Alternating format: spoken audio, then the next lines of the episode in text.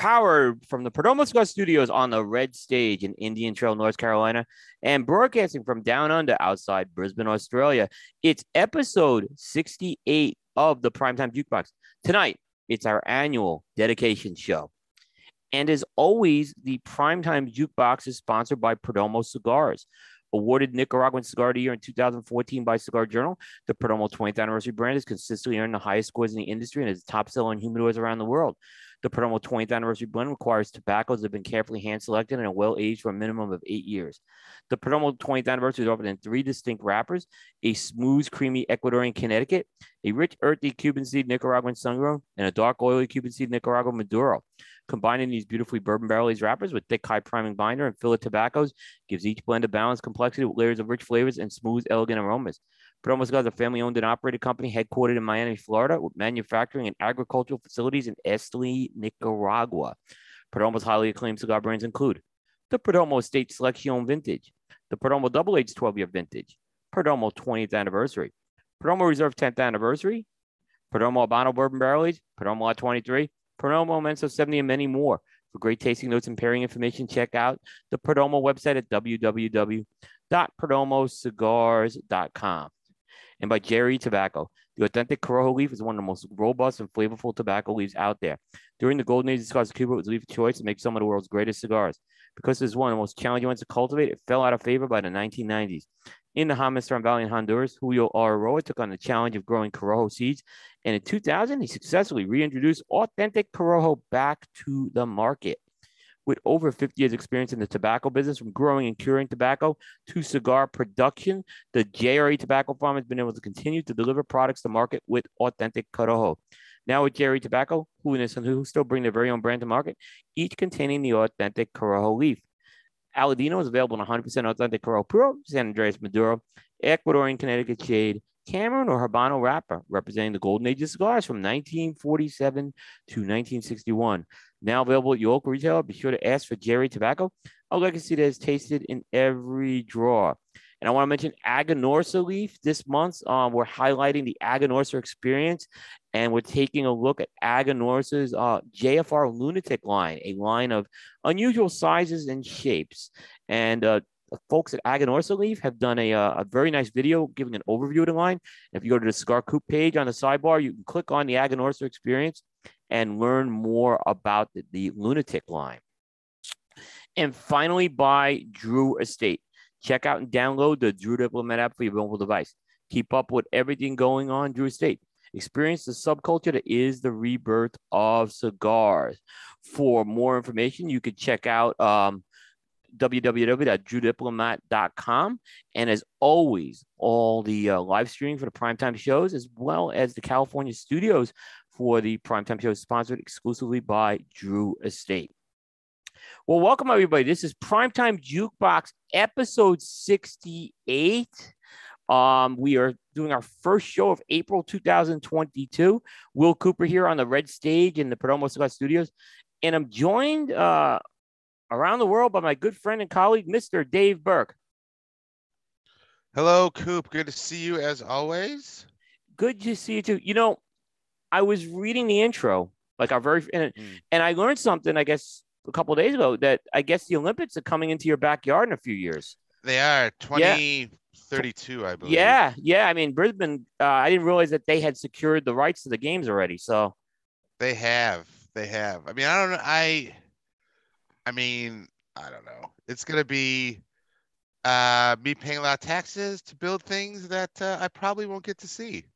Yeah. I, well, actually, it's um, we have LA getting them in 2028. Um, all right. Now, the only I, I would I I don't know if I want to deal with crowds. That's the whole thing. If I don't know if I want to go, but I do. Hmm. The one thing I always have really wanted to see is the the the closing Olympic marathon. Um, that is ah. my, and I just, you know, that's probably gonna be my only time I'll ever get to do it. So I'm gonna see what happens. Uh, if I'm up for doing it, certainly, um, in that Olympic stadium. But I, I, that is something I want to see. Is I want to see that that runner come into the stadium. Um, it is the one thing I just have not done. It's a bucket list item. Yeah, I mean, I guess it'd be cool to check out. I don't know. I mean, I, I just assume it's gonna be expensive, so I don't quite know all that. But yeah, 2032. So you know, just around the corner, Coop.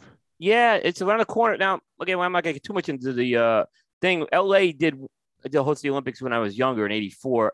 Um, so they Ah. they do have they are very well equipped Yeah, to host an Olympics. They're not perfect, but they are well equipped that city to do it. Uh, yeah. yep. Yep. Uh, I mean, Australia's had Sydney and Melbourne in Yeah. the past, yeah, but never Brisbane. So I don't know how this is gonna. right, gonna right. But I did notice it was right up your way. I'm like, that's right up where you are. Um, you're not actually in Brisbane, but you're in that metro area, right? That's right. Yeah, so it's gonna affect you somehow, It's for sure. That's right. Yeah. Um, but no, good to have uh, everyone aboard tonight. Uh, this is this is probably Dave, and we'll get into in a minute. This is you know this is one of our signature shows of the year, um, and um, it's come over from the old jukebox. So it's like I said, it's a privilege that I've been able to be a part of this the last couple years, um, and I'm very excited uh, about tonight's show. Yeah, it really has been a uh, a staple, I guess, or one that people connect with the show uh, most, I guess, easily. Is people it's fairly well known. It's a dedication show that we do um, every year. Now, I was we were talking about it with Hector and John, and what did they say it was like the seventh one? I think. I think it's the Something like seventh, that? seventh or eighth one because I want to say this goes back to about 2014 or 15 when you started this. Yeah, it's sort of it's almost in line. So we always feature the Las Calaveras release. Yep, yep, and the way the show falls is it's it's always been like the previous year because I think usually John releases the new ones around April May. yeah. He hasn't even announced the 2022 one yet. No. So yeah, they've gotten. I think the cycle's been pushed back. It used to be like an April May release. Now it's more like a June release. We see. So we always do the previous year and because we, we always done Las Calaveras because the whole you know story behind John's cigar is that it's about uh, celebrating people who passed away within the now he kind of has it within the last year. We're we're sort of doing it like within the last whenever. Yeah, really. Um, and if you look on his cigars, they'll have um some some of those gold shields and stuff will have initials on it for people that he is um dedicating the cigar to. Um, so that he'll always have that on the cigar. And so the cigar fits in really well with the the vibe of the show. So we've always done that. And I think if we're seven years, I think we started doing it at the second release. which was 15. Yeah. Yeah, and then this- have done yeah. it every year since. Yeah, because this was they've done eight releases so far of this cigar. Yeah. Uh, and um, which we're gonna be smoking in a little while. Uh, but this was the 2021. This is the 2021. Yep, this and was a, uh yeah. Yeah, this was a my this comes out of my father. Uh, and it uses for the first time on a Las Calaveras a Ecuadorian Sumatra wrapper over Okay. Nicaraguan tobacco. Um, and we're smoking the Lanceros tonight, the six and a uh, half by 40 size. So it's he, yeah. Oh yeah, go ahead, Coop.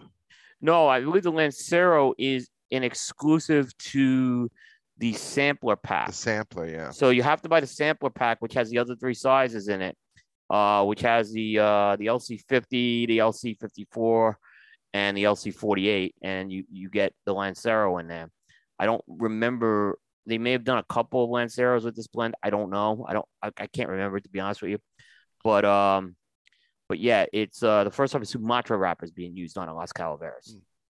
I mean, usually in that sampler, they're limited is like always that um it's not a torpedo, it's always that like pointed. Oh, maybe it's torpedo. It's always It's that a like pointed. Bellicosa, like a. Bellicosa. It's a Yeah, yeah, yeah, yeah, yeah. yeah. So they usually do that. This is the like the first time I can remember of John doing the limited as Lancero. I mean, I he doesn't don't- have many Lanceros just like at all. no, he? doesn't. No, he doesn't. I mean, he's done the. uh I believe there was a four kicks Lancero, and there was there a- was the and there was a four kicks there he's done special editions like there's a headley grange drumstick which is an yeah, excellent cigar yeah. But in general, he. But here's the thing. Um, he doesn't do a lot of. You're right. He doesn't do a lot of Lanceros. Um, no for sure. for sure. Um, and in fact, you know, Ernesto Perez Carrillo also was one of his uh, production partners, along with my father and Pichardo. Um, they don't. Uh, I know Ernesto does not do a lot of Lanceros to begin with either. Mm. My father does some, but uh, but yeah. So, But so it's, it's- interesting, yeah. Yeah, but it's Lance Lancero with a nice pigtail on it. Um. Yep. Yeah. So yeah, you had to order the sampler. I always say that the, that that the sampler is probably the my favorite way to experience the line because it's quite affordable, and you get the sizes. Plus, you always get the limited size. So I always get the sampler. I, I think John over the years, John and Mike Conder or Crowned Heads, they have done a really good job with their samplers. Um, Mm, because it really does allow you to experience whether it's experience the line horizontally or vertically. Um, and then like it's it's a great way to get a little bit of, of a flavor of it. And um, he makes enough now, like of the Las Calaveras, where they're not going to sell out in a week. So if you get the sampler, chances are you'll be able to get one of the other sizes. Although you'll want to like go quicker, is what I'll tell people that's right. because uh but but you i mean the i think right now they're at the right amount of production. There's a little bit left over so if you want to go back and buy a previous year's one you can but they're not sitting on shelves collecting dust no, no, either. no. yeah yeah so i think they're at the right level with this um and then they, they for the last few years they've changed the band color every year so this one Mm. is gold. I always love guessing what the band color is going to be.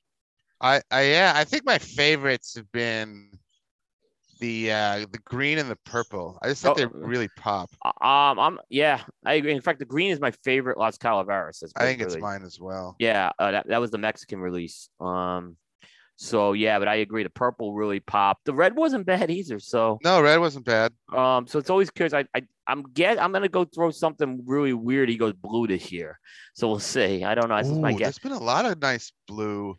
Bands, yeah, Well, what's the the the the Laranja has the the blue in the band. Like the Yeah. band's not blue, but there's blue Yep, in it. but yeah, there's blue in it. Um, like blue bands are cool now. It was like blue bands used to be out of fashion, but now nice blue ba- baby blue band. Ooh. Yeah, now they're cool. Yeah, exactly. You put a nice baby blue on this, I think it would really pop with this.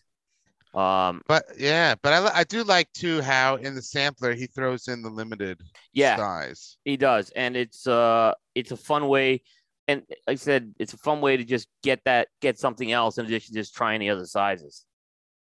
Yeah. Now I'll be. I got two. I bought two samplers so I could have the cigar twice. But uh, I um, I smoked it kind of right when I got it, and then this has been sitting in the humidor. So I'll be interested in how it smokes because usually, Coop, I gravitate towards the larger ring gauges in the Las Calaveras. I usually gravitate towards the 54s and stuff. Yeah. I think those are really good. I I'd be interested to see what this is like again. No, I, I agree with you on that. Um, for sure. And like I said, this one's also been in the humidor. I believe we got them from the same. Uh, I think they both came from Hustler. Hustler, man. So yeah. Um, so yeah. Uh, They they've probably been sitting for about eight months. I want to say at least. And Hustler carries the Las Calaveras, so and we'll we'll we'll give Hustler all of his. I mean, this is like almost like a Hustler show, really Yeah, we're gonna But have a lot today. but um, but if you get on his email, he gets them pretty quickly, and so you can usually get the sampler plus boxes and all the sizes uh, from him. Yep. So so he'll he'll be getting those in the next couple months probably. Yep, for sure. Once it's uh, yep, well, I, I'm gonna guess they'll get that out before the trade show. Uh, usually they try. so. Usually they they don't like to interfere in the Las Calaveras, the limited release at the trade show, because they usually try to launch a new line at the trade show. No. Yeah. Um, but yeah, so enough of the of the last Cal- Calaveras, but it's Yep. very very Yep. excited to have the cigar. Yep. Um, Coop, let's talk about. Um, well, let's we'll, we'll jump around. I'll talk about the website right now. Harry Styles, new Yeah, single. I know you're gonna be talking about it um at the end and then the new music 45. Uh, but I did hear it as well. It dropped. Um, so that's big news. Uh, last week we announced that he was doing um an album, Mm, thus breaking the uh the of course the uh, now or Yeah. never. The now and And- never, yeah. and uh, I won't spoil any of the thunder on what you heard and I heard. So, um, but yeah, that's the, yeah. I know we coming up with new music 45. Yes, I just want to draw attention to that. I have it. I have a review on the site. Like I think I listened to it when as soon as I read that it was out, and then wrote a review that same day. Yeah, Got it out there. But uh, but yeah, the album itself, uh, Harry's House, I think drops in May, May twentieth, I think. it's but, that uh, sounds right. That sounds right.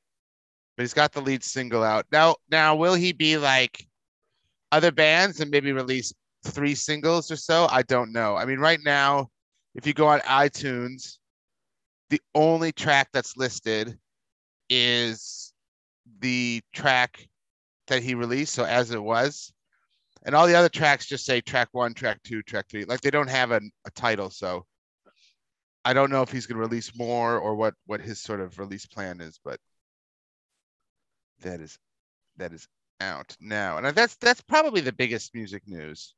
Uh, the Um, other, I mean, the other one was Taylor Hawkins passing away, which happened, which happened right after we recorded the show. Uh, we found, I found out. Um, Yes. so I know you are not a Foo Fighters guy, Dave. I mean, I know that, right?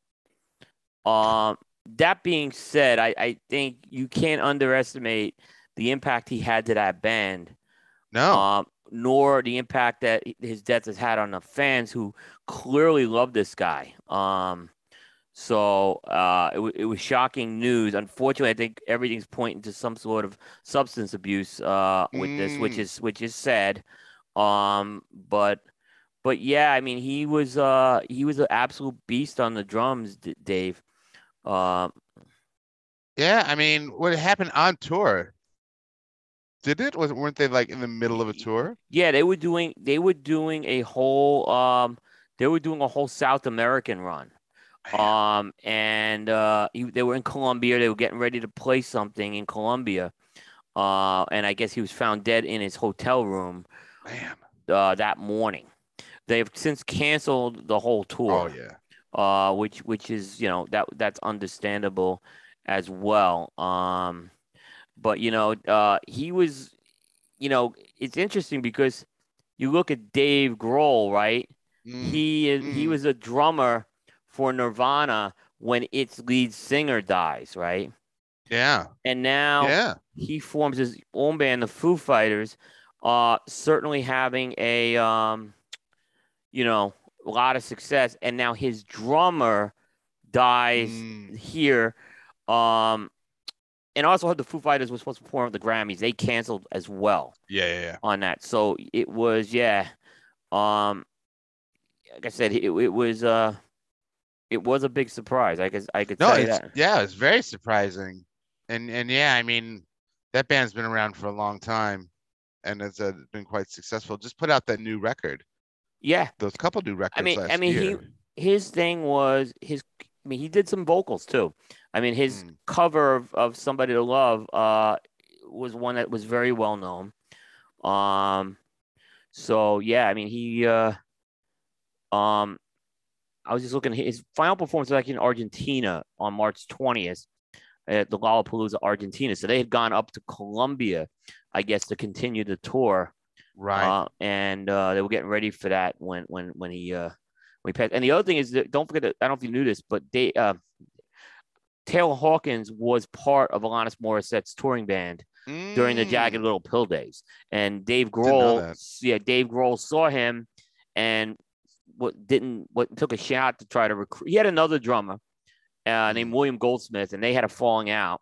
So he called Taylor Hawkins looking for advice, not knowing that Taylor Hawkins was interested in the job himself Oh, until until yeah until Taylor said I'm interested, and Dave said you're in, like kind of, and that's the rest was history after that.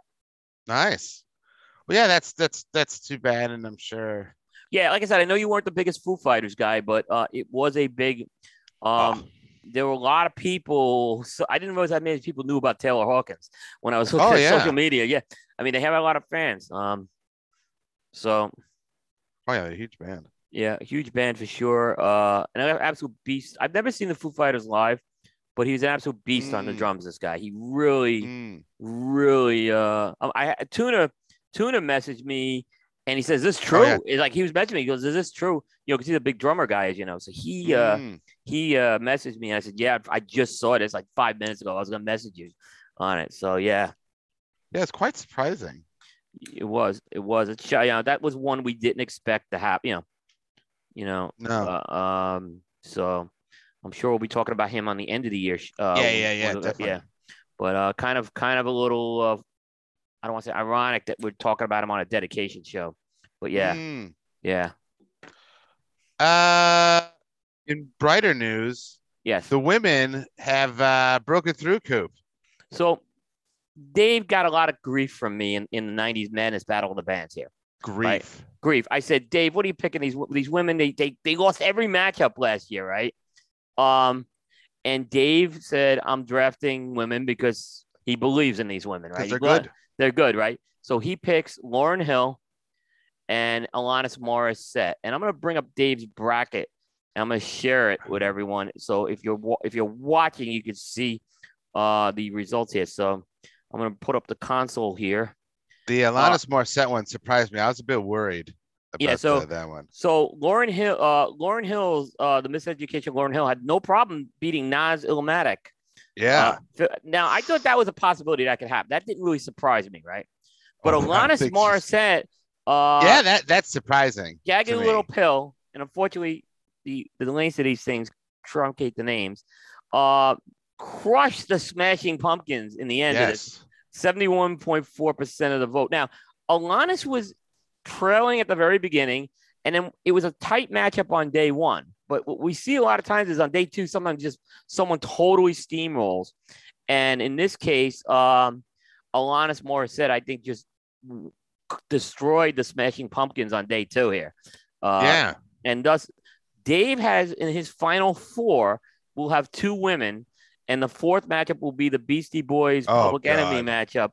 Uh, so so he's got the Beastie Boys. Um, check your head against Public Enemy's Fear of the Black Planet. Um, I'm so telling so, you, so far lot- it's yeah, so far it's chalk. So far, oh, except Lauryn Hill had the upset. that was the only upset that happened. Um, I I don't like either of their chances. no, I, I I'm going to tell you, I think Alanis has a shot to go to the the next. round. Alanis does. She Alanis, does. I think it's gonna be tough for um, I think it's gonna be tough for um It will be tough for, Lauryn. uh, I think Lauryn's gonna have Lauryn a tougher. Will have a tough go. Yeah. Yeah, yeah. Uh, I'll just kind of recap a couple of other things real quickly. Hector's matchups of going chalk. Um, although the four five That was match- yeah. the first time we had to go to a tiebreaker. Mm. Uh, so we basically, I just basically put the poll out there for another 24 hours, and in the and it was a tie on day on the first two days, and then on day two, Slim Shady uh, LP by Eminem beat Snoop Dogg's Doggy Style. Uh, so that Hmm. was a very close vote as well. And Eminem moves on to face ne- uh, Nirvana's Nevermind.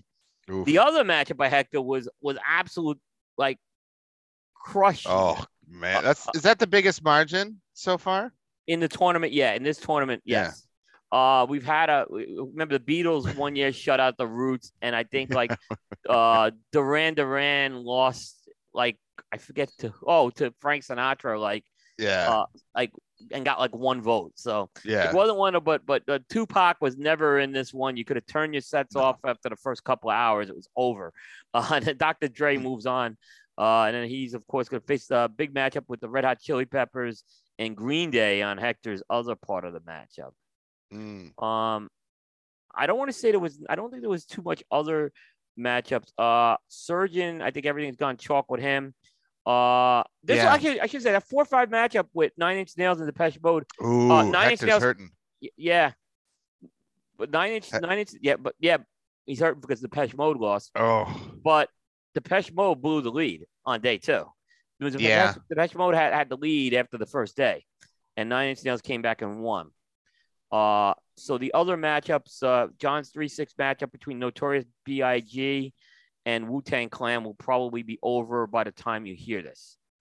Um, so stay tuned, and we should be finishing round one up by the end of this week that you're that this is broadcast. Uh, my Mhm. last one was uh, Metallica. I've had two like non-competitive matchups so far. Yeah. Uh, San- uh, Metallica won easy, and Cre- uh, Santana destroyed Creed. So yeah. no real surprises there. Um, oh, see, I, I I have this weird feeling the Counting Crow is going to upset U2. So Uh, I mean, I think they'll have a good showing. It's just that that album is so strong. The U2 record. I it mean, seems like there's a YouTube backlash after last. I don't know. That's why I'm wondering. it could be. Yeah, There's definitely a, uh Cigar Do- Dojo YouTube backlash. Yeah. He didn't. Dojo hasn't like interfered with my bracket this year, which is good. Uh, so which is good. So uh get out and vote. Like, you know what's funny? Like I'll just say this. People like, well, I want you know, so and so shouldn't win. Well, did you vote? No. no. Uh, so- well, vote. uh you gotta have a Twitter account. That's the rule. So I mean I can't Yeah. I can't get no, we're not gonna take a I, someone said, Can I take a man? No, we're not taking manual vote. You gotta put it out. No. Yeah. Yeah, no. Manual. manual. Yeah, well, you get some strange stuff. I said, Well, I well, mean, if you don't have a Twitter account, you know, go to your friends. Say vote for me. mhm. Vote uh, in absentia. Yeah. Yeah. Yeah. So, uh, battle. Like I said, we'll be uh the matches will be continuing throughout the month of April.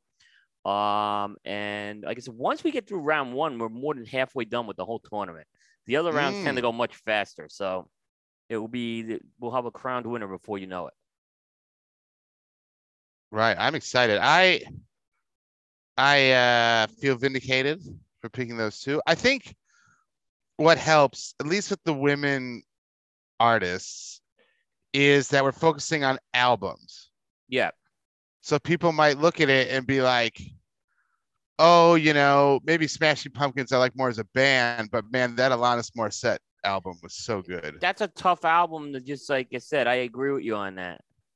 Uh, everyone knew that album. Uh, but the key thing I've I noticed with these things is who goes out to vote for who. So Yeah. that's always the key thing. And some people sometimes um they they try to do I don't know, they try to go against someone and vote. And I don't think that usually that usually that backfires. Mm, well, hey, the uh, they both won, so they Yeah. both broke the uh, the curse. Yeah. They both worked the I mean big two so the women are two and oh this year as Yeah. opposed to being winless last year. I Uh, don't, I don't think they're gonna. I mean, you said Alanis Morissette, maybe. I don't see Lauryn Hill beating Radiohead. You know, the weird thing about Radiohead, Radiohead has had an awful record in this tournament before this. They, year. they have. Now it goes back to an album, like you said, so it kind of changes the game a bit. Uh, So I think it's gonna be very interesting. Uh, I like I said, uh, the seedings have been everything's been going to chalk so far. So I think we everyone drafted and seeded very well. mm, Um, mm. so you know, and Hector had that four or five matchup. Um, again, in the Depeche Mode, and uh, you know that was a very tough loss for Hector there. That's I'm sorry, no, no, it was um, what was it? I'm sorry, I'm I'm drawing a blank. It wasn't the Depeche Mode. It was uh Hector. That was the um Snoop Doggy, the Snoop Yes, and Eminem. Eminem and Snoop Dogg. I'm sorry, yeah, Doggy style, yeah. Uh, come on, Snoop. Where was Snoop's fans in the end? Man, uh, but developing palettes review of the week. I what I listened to the fo- I was this isn't much the review because I reviewed a couple of cigars Yeah, um, this week, but I more I listened to the follow up to the to the to the War Bear Fallout yes, they had John on. Uh, to- on uh on Hustle Podcast. the Hotwood podcast. I don't know how I got to talk to those guys first of all. I don't know how they patch someone in on that, right? But they're using the fact that they're using Facebook Messenger is like, guys, there's got to be a better way to do that. Um, unfortunately, I'm not the guy to tell you that, but I mean, there's better ways to do it than Facebook Messenger. Because John's audio was unfortunately horrendous, right? yes. So, so I don't know how like I don't know their setup. So in fairness, I don't want to pick up, but yeah, but that was unfortunate that John's audio because uh and the other thing is um I felt they they kind of focused on John, which I think was a good thing and a bad thing, right? Mhm. So the, the good thing is John didn't have to explain like Seth, Aaron. Oh yeah, yeah, yeah, right? yeah, yeah. But the bad thing is there were probably a lot of things that those guys said that probably should have been answered as well. So, and Yeah. John shouldn't have had to take the whole brunt of that thing either. But you know, he came on, he stood up, defended his uh his score. He defended his score. Uh, it was very well. Uh, and look, first of all, good job by by by Mike and Mike, right? And Yeah, John, yeah, right? Because here's the thing: how many guys just like they read the review and like they look down at the score. Oh, I got I got like an 83, and they're pissed, right? They actually did take the time to go through and break down point by point. And John, I think, countered every one of them extremely well. Um, Mm. which which was which was a good thing. So I, I thought, like I said, I think it was I, I thought it was good entertainment. It's just what you expect from those guys. Um, now I'm gonna be. I did smoke the War Bear box press compared to Yes. the round, so I'm in agreement with with the Developing Palates guys. I think the rounded one is better. However, the box press did not have the same amount of age on it as the rounded one, so it's Mm. kind of unfair for me to make a comparison. But at least initially, I'm I'm a little more in the rounded camp. Uh, I'm not as hard as maybe those guys were on it. They were a little harder on this cigar than I thought. Oh, I love it. I love both of them, to be honest. Well, actually, I think, Um, I, I think I'm putting that round of War Bear as, as the best Postani I've had, and possibly one of the best Nika Sueño cigars I've had. So Toy! Whoa. it's really a good cigar. I mean, obviously, there's great Nika Sueño cigars. So that's uh, some very high praise of that. Yeah. Oh, it's a great cigar. Um, but no, I like that he came on and stood up. Yeah, it would have been better if the audio was was better. Yeah. But uh Yeah. Yeah. John wasn't aware they were using that type of setup either. So no. But he, he went on and did it. He uh he stood up for the score. And you gotta appreciate that. Yeah, I mean, yeah, it, they did, and it, it was. I think, like I said, it was. Uh, it was some good. It was, it was some good podcast uh, moments. So That's right. definitely check it out. Um now we're on to the dedications. hmm and the cigar. So the way the dedication show goes, if you're the, if this is the first time you've listened, is uh, we have dedications that people sent in, people in the industry, listeners, you know, sent them in, and basically Coop and I uh, collate them into a Google document so they don't miss any, and uh, just read them off, kind of go back and forth. Um,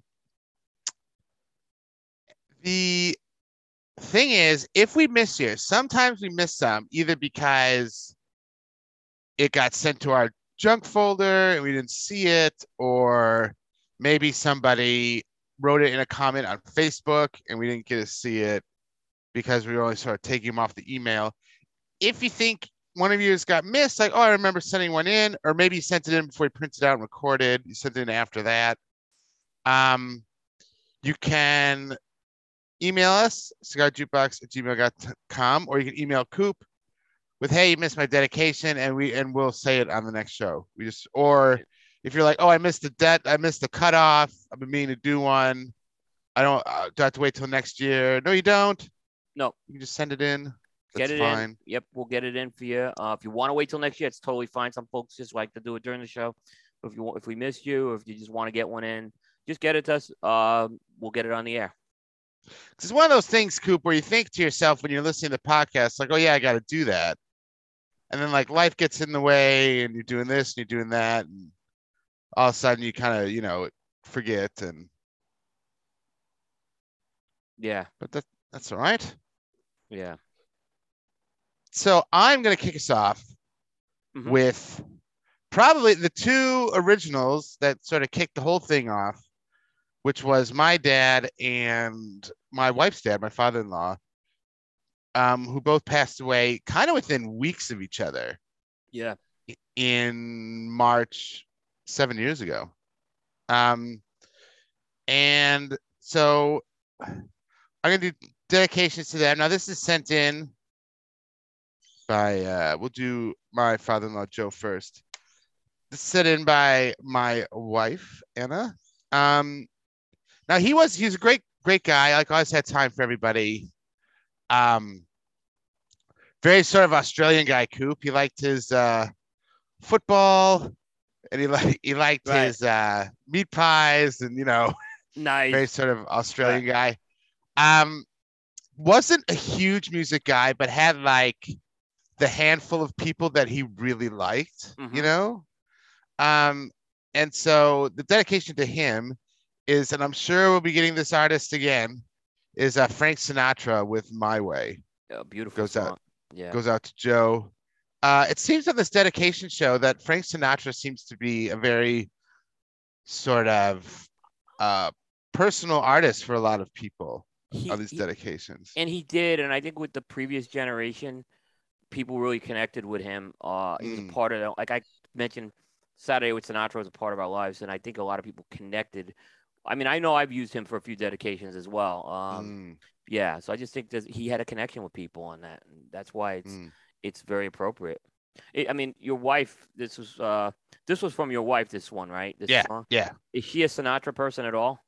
Yeah, we got Sinatra. We got Sinatra on vinyl, oh, baby. Oh, oh, okay, good. Okay, because sometimes I see people dedicate Sinatra and they're not necessarily a Sinatra fan. So oh no, he yeah, so yeah, that- they're yeah. So she would know. he was yeah. a Rat Pack guy. Like he liked Dean Martin. He Oh, liked, I would big always Rat love to hang guy. out with. I would love to hang out with him. He was also Coop a uh, L.A. Dodgers fan. Wow. So because when he was growing up, he could get on the radio here. They played would play baseball games and they would play like the Yankees and the Yep. well at the time I think it was Yeah. like the Brooklyn Dodgers, and he just Yeah. sort of followed them. And uh, unfortunately, I don't, he he passed away before he could see him win the the World Series. But he's always big big Dodgers guy. Yeah. Yep. Um. Now my dad. Now my dad was was a huge music guy, so I think I got. I mean, I still have in my collection here. I probably have eighty records of his. I would say, Oh wow. and he had we had he had to, we had to get rid of a lot because unfortunately, um, when he was sick, they weren't really stored all that well. They kind of got moldy and Right. um, but we managed to salvage a good portion of them, so that sort of legacy lives on. Big music guy, um, liked the show, was a fan of the show.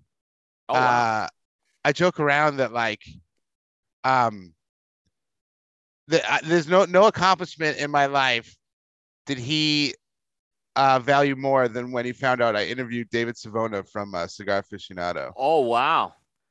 like fr- fr- like family of mine had no idea that I like you know graduated college and stuff, Right. but they knew I Right. interviewed Dave Savona. Right. Yeah.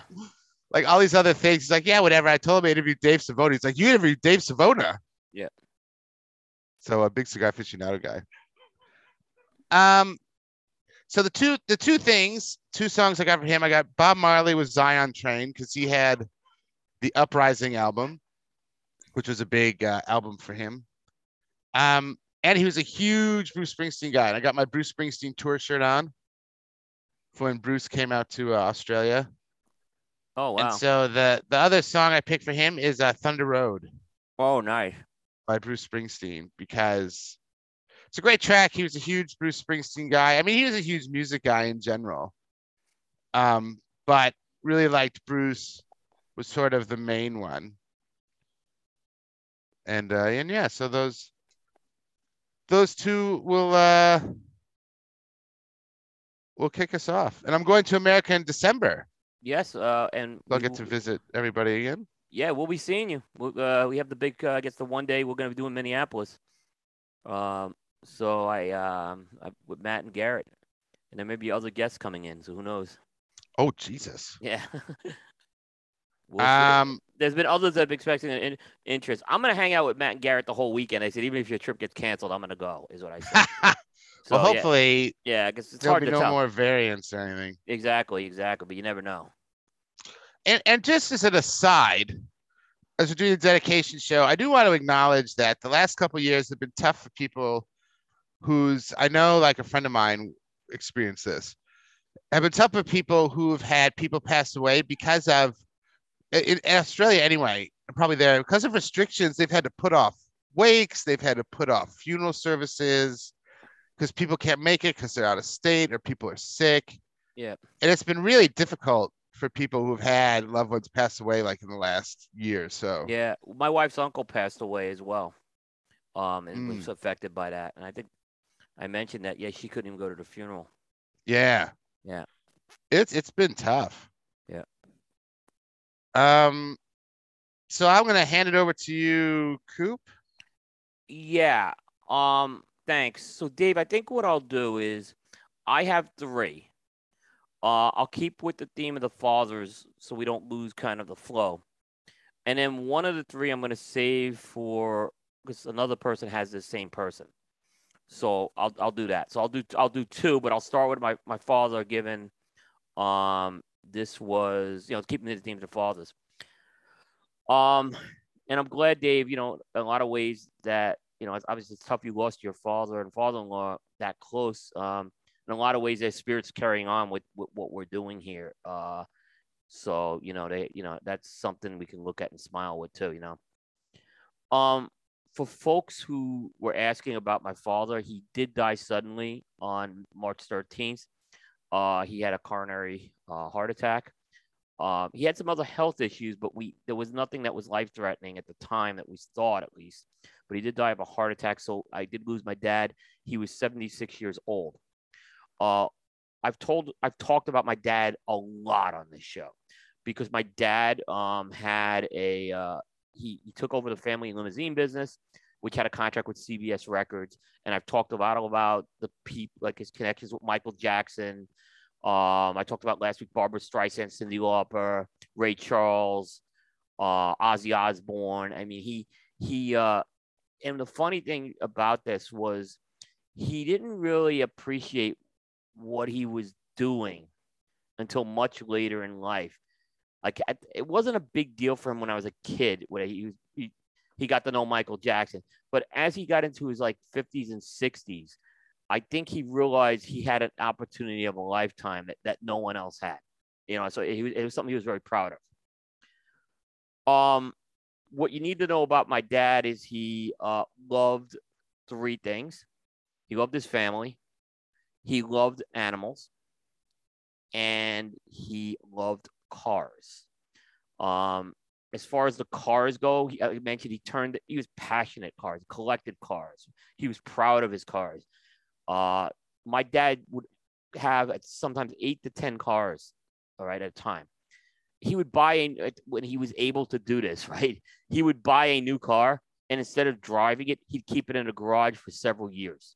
The idea was he wanted to have this new car with low mileage, but he never drove it, right? But eventually it just like, then he just got bored of it and sold it, right?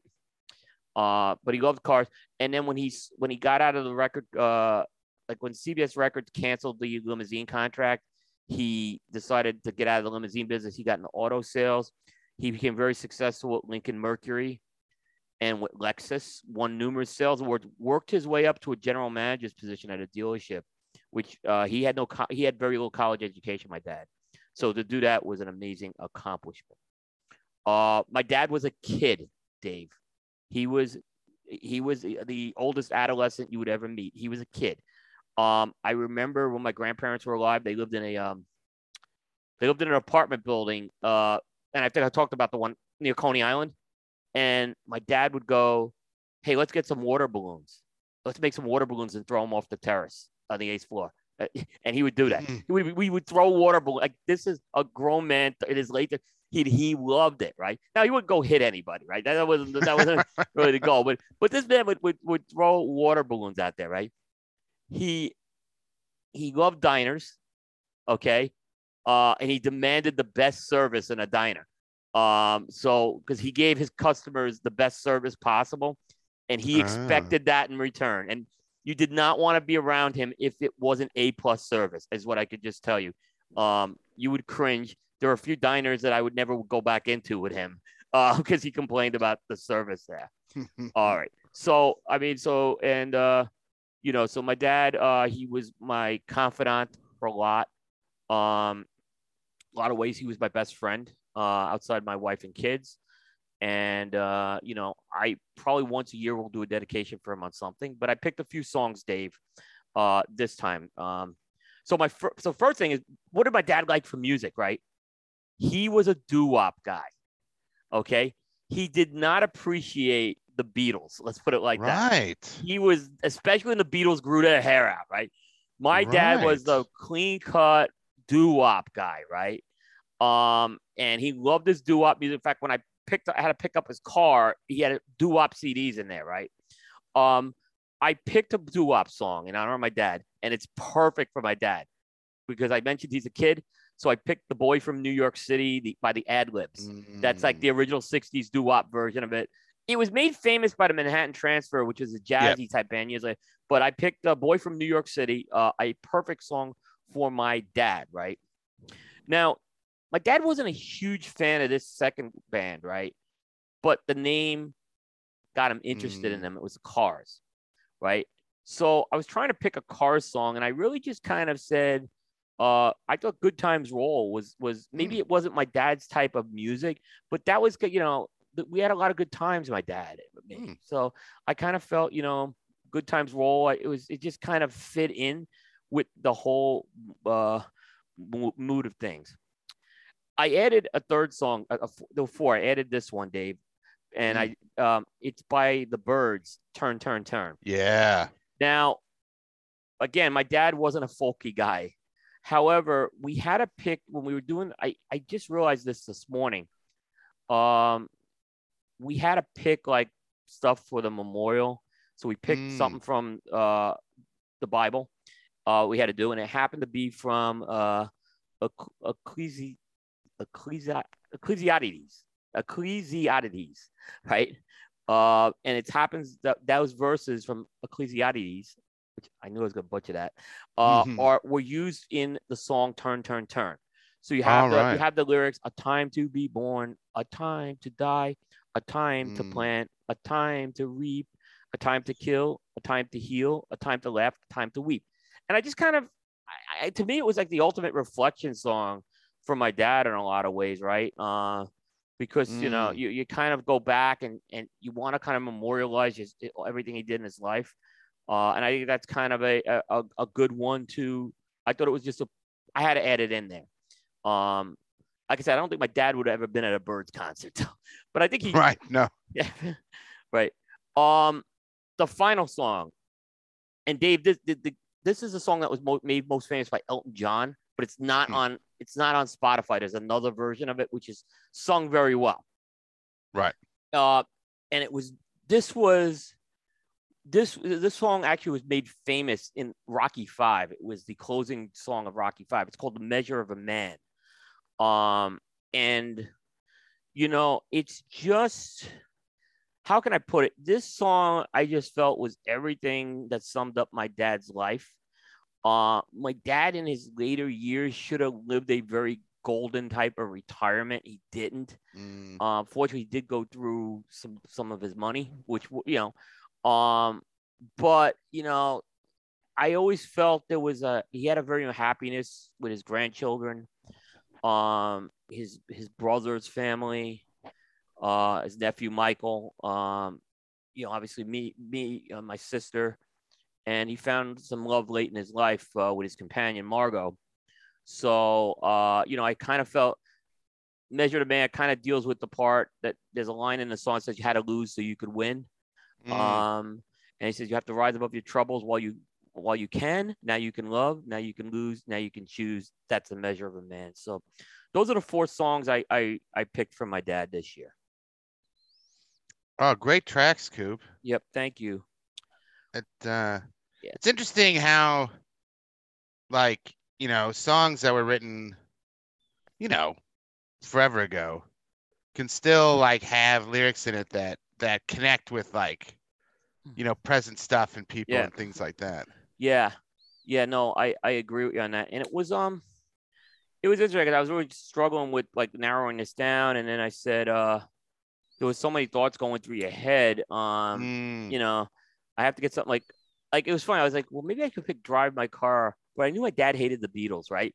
So I like, nah, he'd be pissed if I picked Drive My Car, even though it had the name Car. But, but the Cars, I remember he was kind of interested when they came out, but it wasn't like his type of music. But the fact that they were, the band was called the Cars, he liked it, you know. So, uh, Ah, well done. yeah, I have one. So I have one more dedication. Mhm. Um, Big Scott Cunius. Uh, he was a tobacconist of mine when I moved to Charlotte.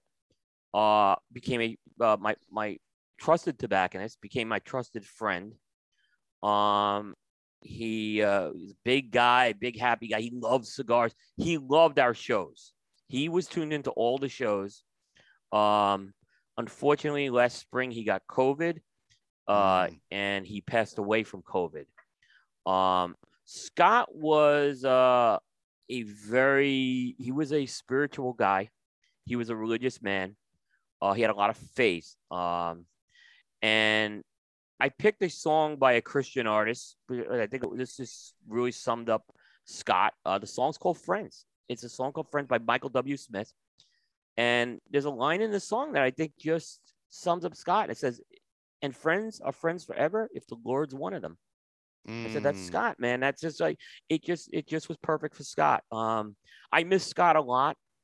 He uh, like I said, I admit he he had moved to, from Charlotte to Virginia, so I hadn't like had personal like contact. But like I said, he was tuned in every week to our shows. I mean, he tuned in Mm. um, he would always be tuned in when he can, and if he couldn't tune in, uh, he certainly watched the replays or listened to the replays. So, um, unfortunately, uh, he did pass away uh, from COVID.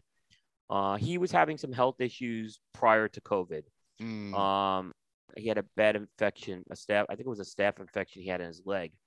Oh, Uh, So wow. he, so he was, yeah, his his immunity was, uh, he hadn't been able to smoke for for months. And I remember he bought the guy bought my Battle of the Band sampler pack. Remember the sampler Right. pack? He bought it and he couldn't even smoke it. I mean, that's oh how no. that's how like yeah, that was the type of friendship he had.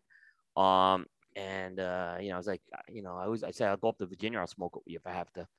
Um, but Mm. I don't think he ever got a chance to smoke it because, like I said, then he contacted COVID last spring. So, Mm. um, unfortunate. But yeah, Scott, I miss you very much, buddy.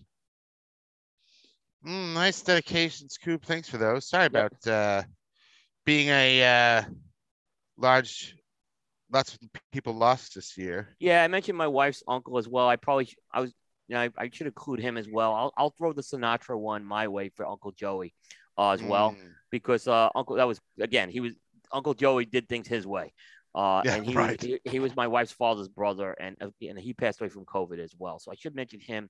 And like I said, I have one other name, but we'll save that for who did that dedication, and I'll do my song. Yeah, Say that, yeah. yeah. Well, next up is Hector. This is Hector Alfonso, friend of the show, and You know- Dave-. Yeah, Dave. Let me make make one more comment because this. Yep. So it's kind of this year. You know, we were doing the '90s Madness. It's Hector, Surgeon, you, and me, and obviously three of us four have had. You'll see because Surgeon's going to have one as well. Lost some very close relatives, and obviously, you know, you lost your very close relatives, which started this. So I think there's a little bit of a bond this year with this. But I'll let you go ahead Hmm. and talk about this one. What's interesting, I think there's a like this year. I think there's a close bond because I think a lot of people, like you were saying with a person that'll come up later, there's a lot of common people, like people that have had a lot of friends in the industry and stuff that have passed away. So there's sort of a lot of common people between people as well. Um, Yeah. which is which is interesting, which is which is uh happens sometimes, but it's it's happened this year. Um, but we have Hector now. Hector's dedication. He says this is uh, for his brother Fabian Alfonso, who died on September 9th, um, 2021, at 50 years of age. I think if people follow Hector, they would have seen a post Yeah. uh, about that around the time. Uh, my brother was special needs. He was born with Down syndrome and was the glue that kept our extended family together. He was all heart and loved everyone. We were blessed to have him as long as we did. They aren't the healthiest children. He had many secondary health issues, but was quite robust for most of his life. From one day to another, his health issues just ran together. He had seizures, which led him to being hospitalized. He managed to come home a few times, but entered the hospital in July. And while uh, again looked like he was going to return home, took a bad turn on Labor Day weekend and died with all of his family at his bedside on September 9th. By the end, he was uncommunicative and there was no way to know his feelings. He hung on for us, mainly for my mother. He was her son and companion. I know he didn't want to leave her, but I knew he was tired. He had endured more than he should have. He deserved to be at peace. I knew before all of my family that he was leaving us. Maybe I was the one to accept it. I don't know. but it fell on me to tell them the inevitable. They didn't know the many nights I sat at his bedside and told him it was okay if he wanted to go because we would see each other later. He went when he was ready, he was tired, and he wanted to go. He was my brother, and I loved him. I would like to dedicate the Smiths Asleep to my brother. I want to remind him that I will see him later. Hector. Yeah. So Thanks for that, Hector. It is always, I guess, I mean, it's really difficult, I think, for especially with some people when they get illnesses and things and it's sort of this roller coaster of in the hospital out of the hospital in the hospital out of the hospital it takes a real toll on the family um but it's it's good that i think that we're celebrating um fabian's impact on his family it sounded like he had a very positive impact on Absolutely. everybody he came into contact with Absolutely. So thank you for that hector well well beautiful words. Yeah, Hector. Good job. well Good written as well i Good think job. Good job. Hector sent this in um I think a little bit after we announced dedication. So I think he's sort of been was working on it for a while. So Yeah. I appreciate that, Hector. Yep. Thank you, Hector. Yeah. Uh, you know, like I said, I've gotten to know Hector personally. I know this was a very rough time for him Mm, during that. Um, so, yeah, yeah. Oh, we we feel for him. You know, kind of one of your family. mm. You know, in a lot of ways. When one of your family hurts, you know, you hurt a little too. So Coop, would you like to take the next one? It can be whatever you Yeah. Um, you like. let's go. Um, let's go to Chad. Uh, and I'm sure this is Tad, Chad Cheek Chad, right? Mm, mm. Uh, we have it's the right Chad. Yep. Okay. Uh, long time uh friend of the show.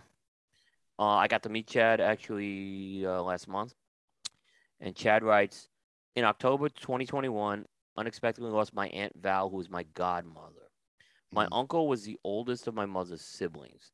Him and my aunt never had kids, and they always treated me like their kid, and was the reason why my parents made them my godparents. They were big music people, having records, eight tracks, cassette tapes, and CDs. Music was always blasting through an awesome stereo they had. We would sit as a kid on their porch on summer afternoons and evenings, looking out over the fields and just have the windows open, blasting all types of music. Those days filled me with all the music history I ever needed to know and my love of music. As I got older, I lost my mother. My Aunt Val was the person I danced with at my wedding uh, for my mother's Sundance.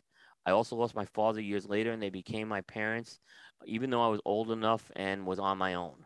As funny as it sounds, she was the biggest Moody Blues fan ever. So for my dedication, I choose the Moody Blues Tuesday afternoon to remind me of those days as a kid, sitting with her and my uncle listening to all types of music, looking out and just daydreaming while the music played. Thanks, Dave and Coop. So that was Chad. Oh, well, thank you, Chad. That's a lovely story. It is. Uh, very similar. Just my mom had a very similar experience with her parents, by the way, where her Mm. aunts became her parents. Uh, Mm. and uh, my those two aunts were like my kids' grandmothers, so I I totally get a family connection like that. Um, and great pick by the Moody Blues, by the way. Moody Blues had a lot of fans like who were older. Mm. They kept their fan base like people in their seventies would go to Moody Blues concerts. So, yeah, good pick.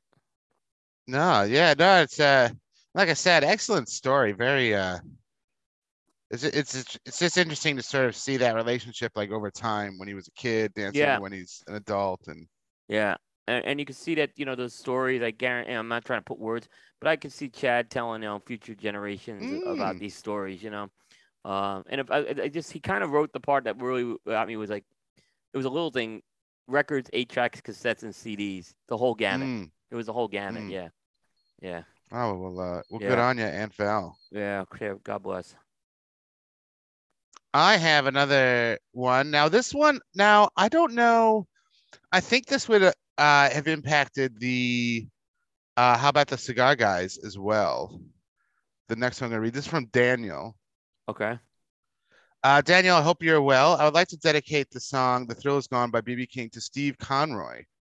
Steve worked at Stogie's on Grand in St. Paul, Minnesota for 17 years. I bought my first cigar from Steve and he became a good friend throughout the years. Steve worked every Saturday morning at Stogie's and you could always count on two things that Steve would have a smile on his face and that good blues music would be playing. The Twin Cities has a very strong cigar community, but our community really took a hit when they lost our brother the leaf, Steve. Thanks, Daniel. Wow. I know I know the how about that cigar guys are pretty um are pretty uh, locked into the whole Minneapolis St. Paul uh, cigar scene. So they probably have met, you know, Steve along the way at some point. I'll assume so. I don't. I they haven't mentioned it, but you know, again, I haven't.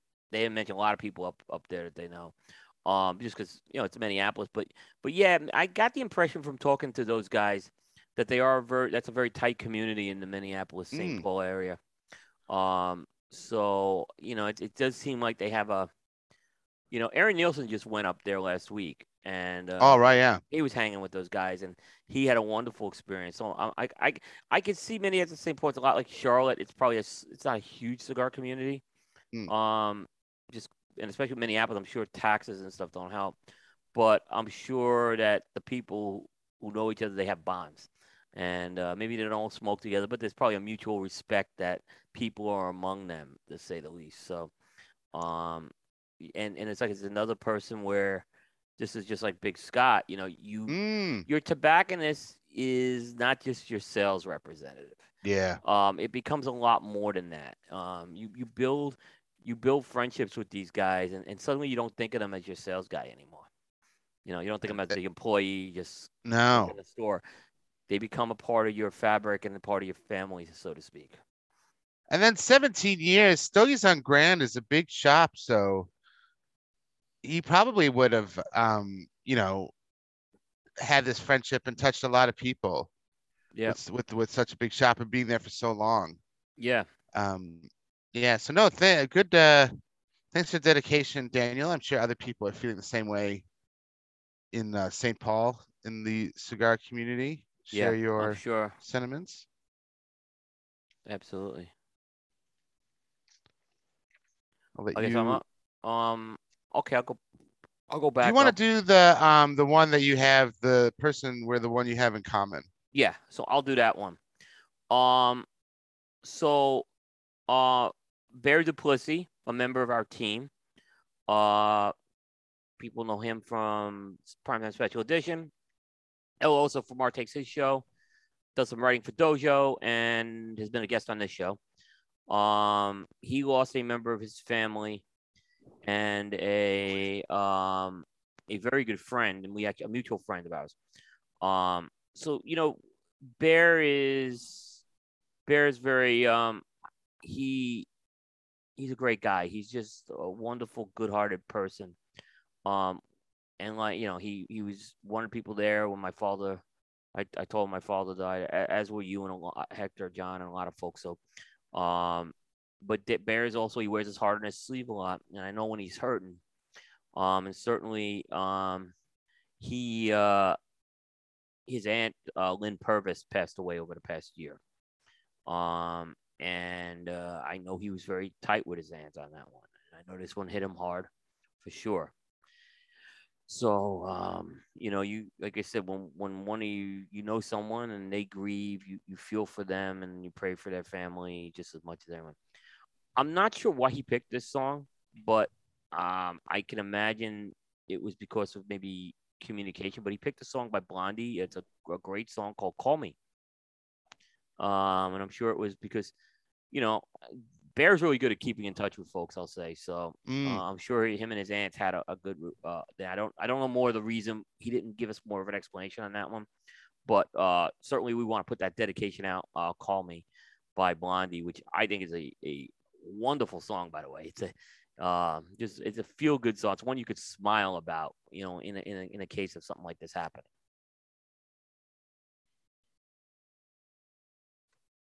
Uh, the second one, uh, and we both had this one. Um, Gabriel Alvarez. And if you don't know the name of Gabriel Alvarez, uh, he he was a member of the cigar industry for a long time. Uh, he was married to Grace Sotolongo, who also for a while was in the cigar industry. She worked at My Father's Cigars.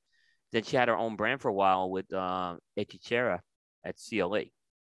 Um, so Gabriel, though, um, Gabriel had an interesting career in the cigar industry because the every time he went to a job, his job was to launch a brand in the U.S. that wasn't there.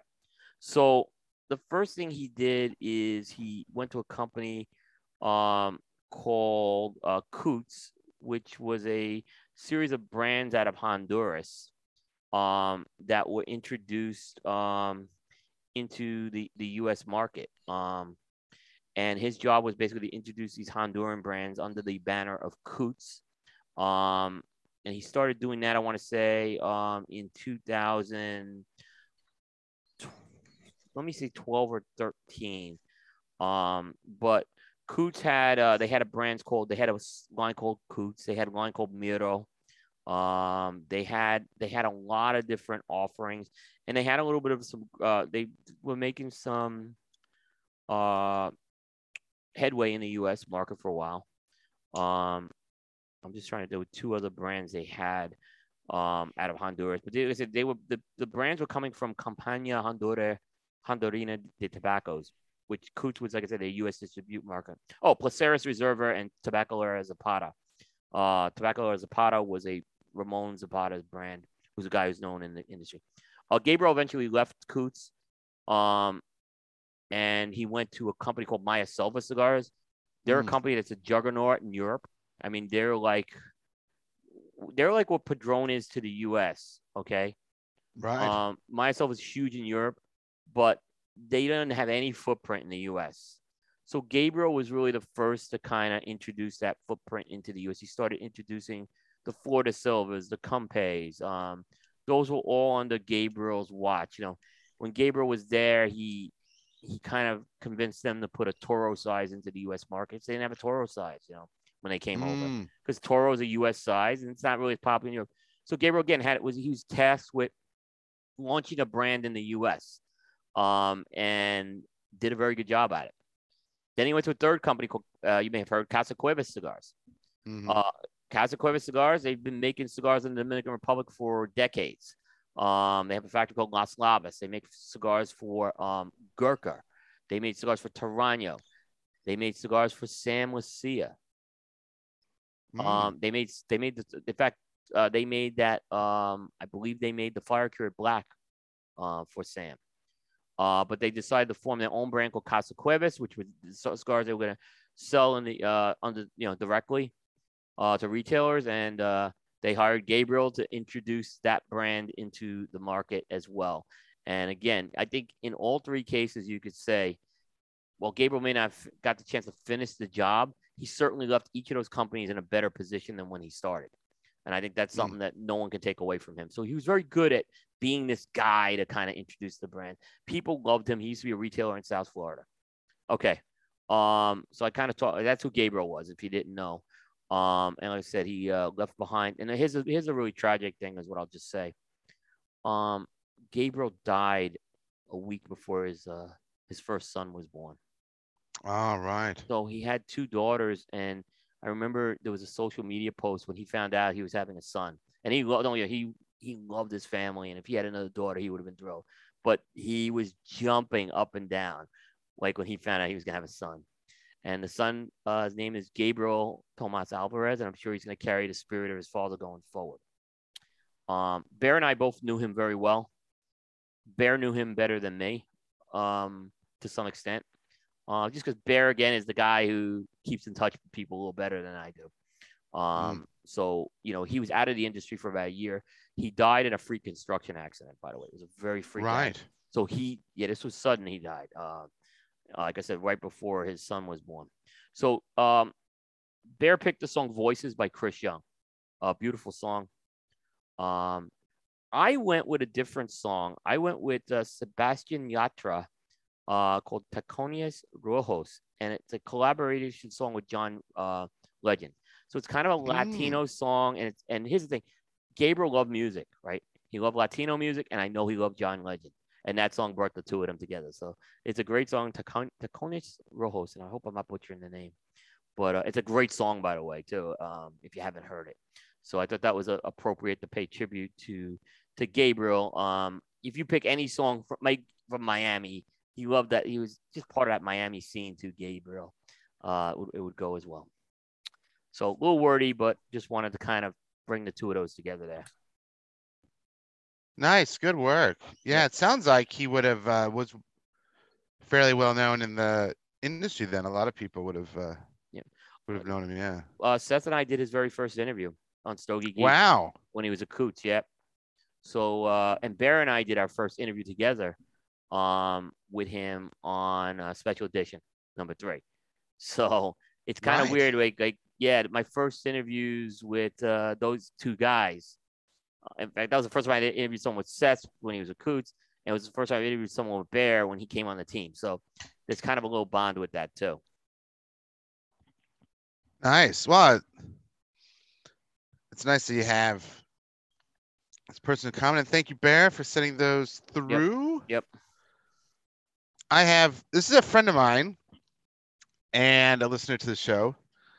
Um, I featured actually, I uh featured a cigar that he sent me. This is uh, my friend Gare, my friend Dave, sent me some cigars from lacrosse, and I had one. I had that Oliva anniversary on the show, Mhm.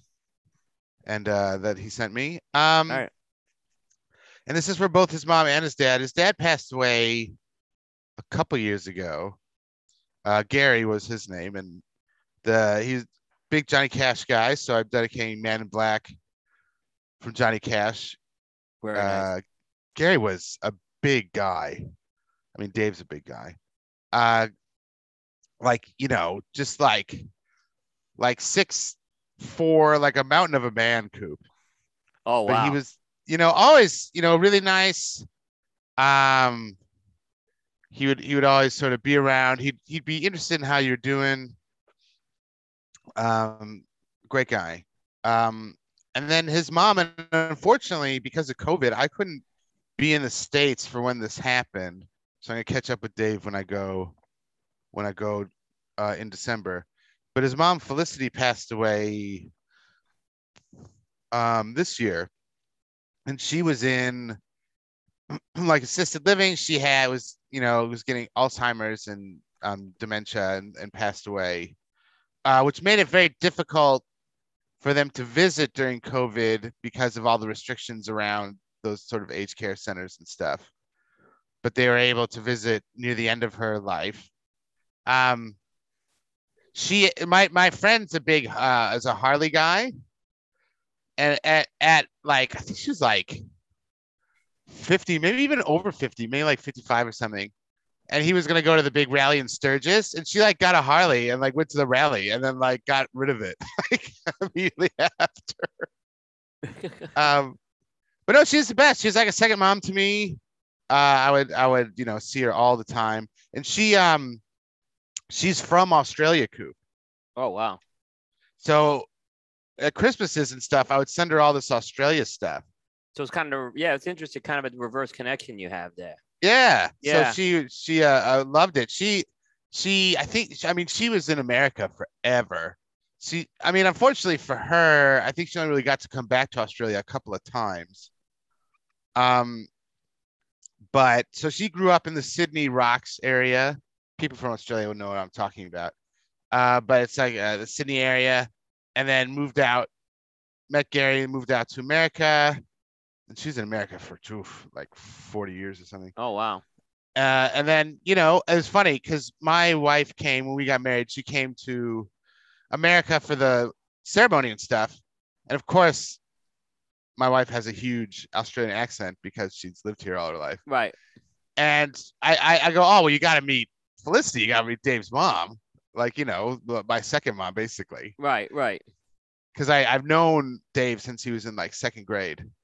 Um, and so we went we went to meet her, and you could tell Coop like the longer they were talking, the heavier Felicity's Australian accent got. Right. Right. Because they're comfortable talking. Right. yeah, so that's kind of funny. So she always. So the song I want to dedicate to her. This is an Australian like iconic song. This is from an Australian singer, Peter Allen. Uh huh. and the track is "I Still Call Australia Home." Nice. because you know even though she was in America and now has passed away now, like Australia always be her her first home, and you know shout outs to Felicity because she's the best. Beautiful. That's a great story. I didn't, you know, and like I said, you you had this Australian connection before you met your wife, which was. Now, did you meet your wife in the states or did you meet her in Australia? In the states, Wow. she was uh, visiting the states, and I met her there, and Wow. then moved here. Yeah. Wow. So, yeah, but uh, it was funny because I'd send her, I would send her like Vegemite and all this stuff. Because my, because my friend, because Dave loves Vegemite, because she would like raise him on it, you know. Right. So I send him Vegemite all the time, and now his kids love Vegemite. Even though Vegemite, if you've never had it, is like I've never had it. Like, oh man, it is. It is strong. Oh right. I mean, I only I know of it from the uh from the song by uh, Men at Work. Yeah, I'll bring you some uh, a Vegemite sandwich coop. I'll I'm bring in. you uh, I'm in.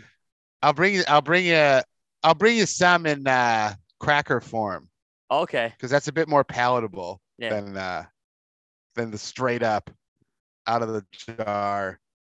But no, so so shout out to Felicity. Still call Yeah. Australia home. Absolutely. And we got we got one more coop. Yep. Um, this is from the surgeon, John McTavish. Mm, mm. Um, and he goes, I'd like to dedicate a song to my mom, who would have just had her 81st birthday and passed away last year after a long battle from a stroke and cancer. If you Mm. could dedicate a Patsy Cline song for her, she was a big fan of old time country, Walking After Midnight. Brilliant.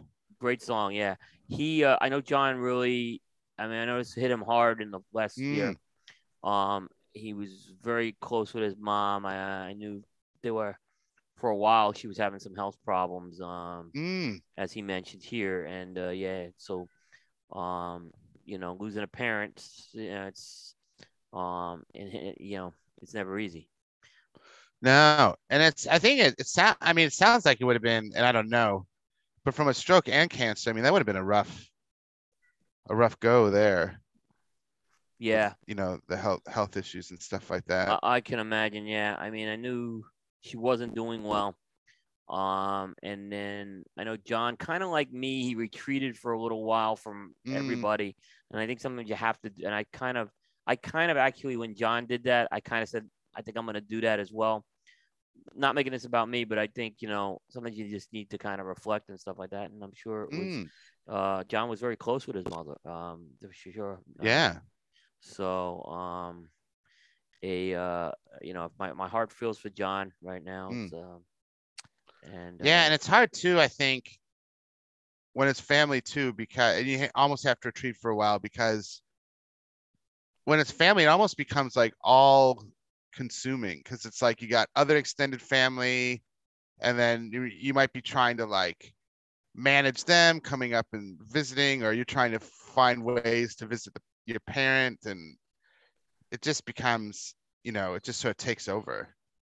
yeah, yeah, it it does, it does. Um, and you know, you wanna you wanna preserve the memory. You wanna make uh, you know, give them a good, you know, kind of closure. I don't, I you know, I guess you know when you're when you're Mm. making arrangements and stuff like that, it's hard. I just like yeah. It's hard.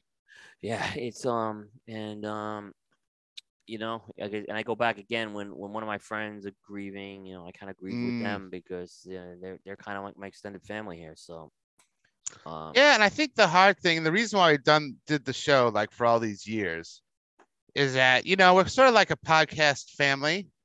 Everybody out there listening to the show, writing in, and it's hard too because you have people grieving like Dave, Surgeon, Hector, and it's sometimes there's not a lot you can do. Like you can't fly out there. Maybe you can call them and talk to them.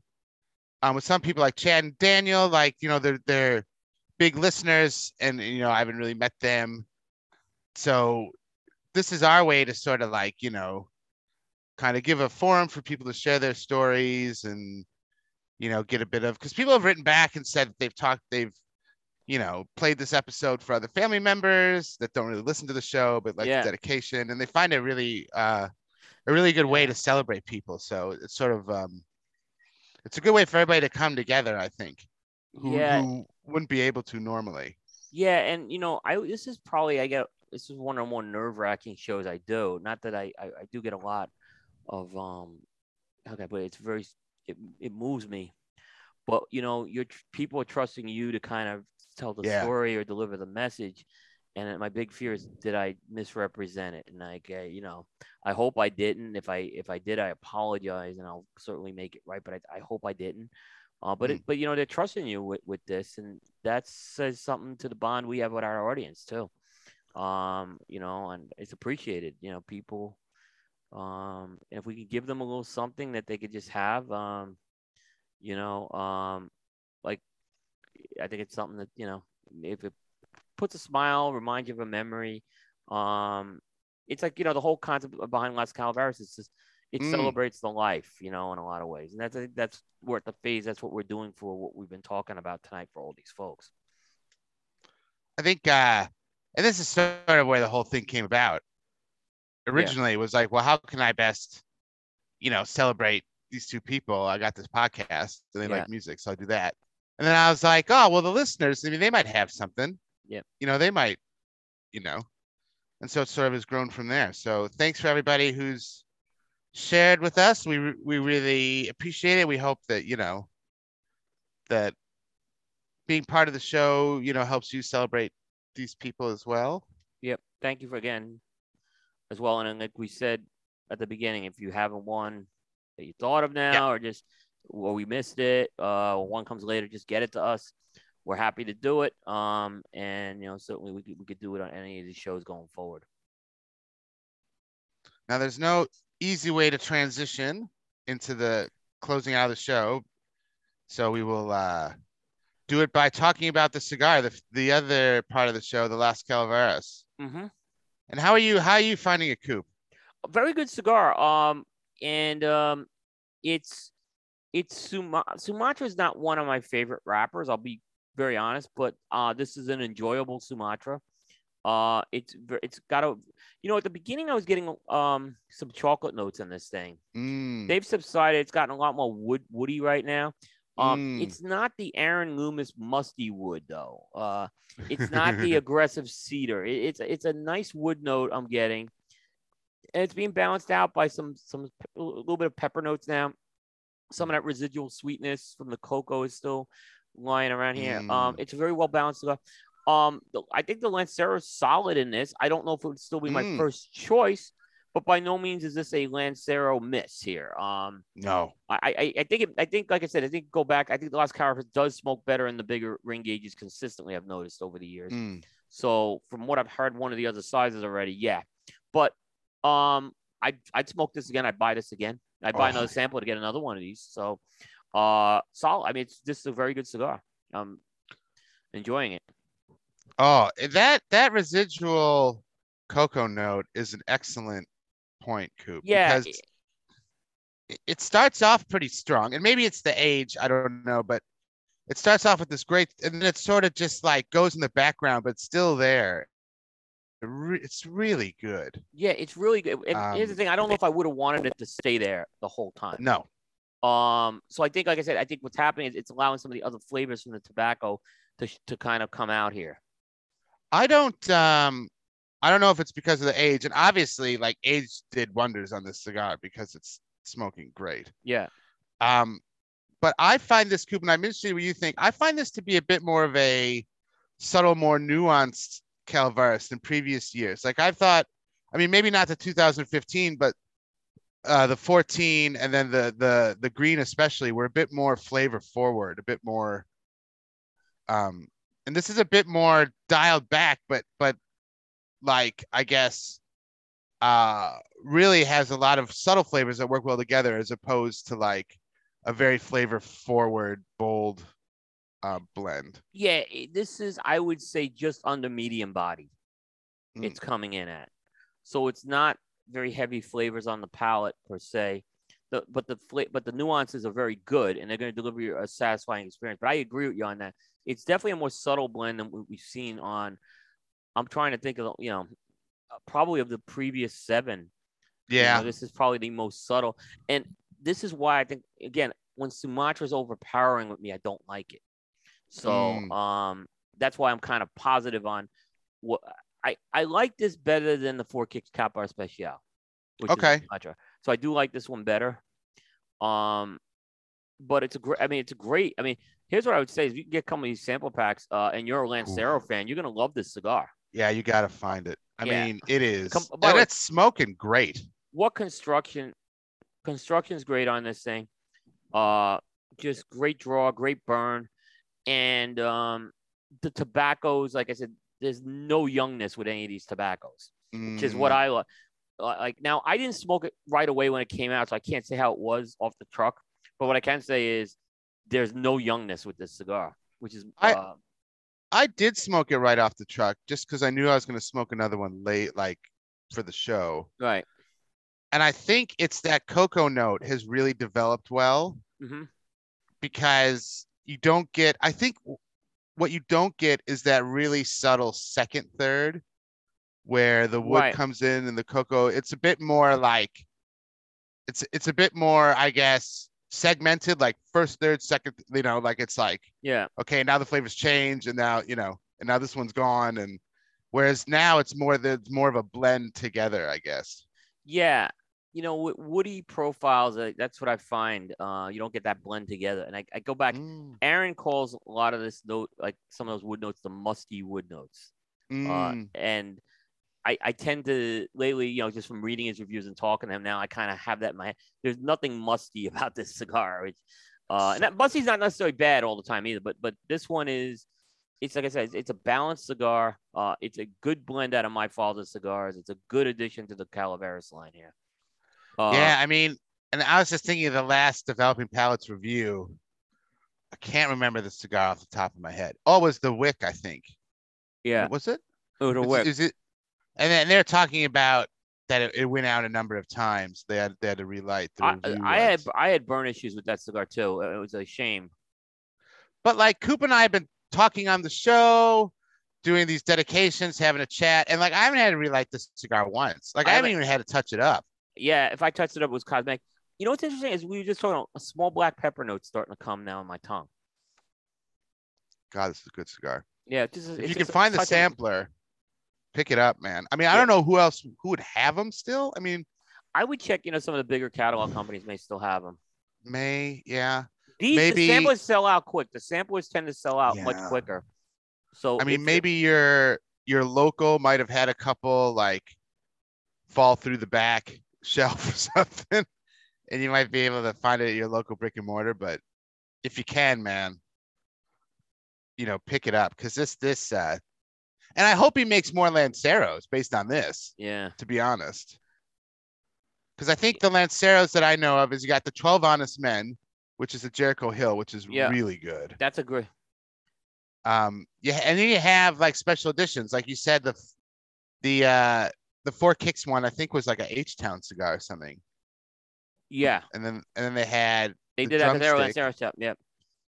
Um, yeah, Um, these are yeah. sold out everywhere. By the way, I'm just looking. So well, if you if you can hit, if maybe your brick and mortar has one, maybe your buddy bought six of them, he has an extra one. yeah, what I would advise is when the when when Knott's Calaveras 2022 gets announced, get get on the sampler thing right away. Hmm. You'll find the like other it. ones. You'll find the other one. Yeah, You're gonna like it. you're gonna So like you it. might as well. But uh, but I hope John does more Lanceros then. I mean, because this is smoking great. Um, yeah, I mean, I would say this is as good a Lancero. Like I said, it, I thought the 54 was better, and that was the other size I smoked. Yes.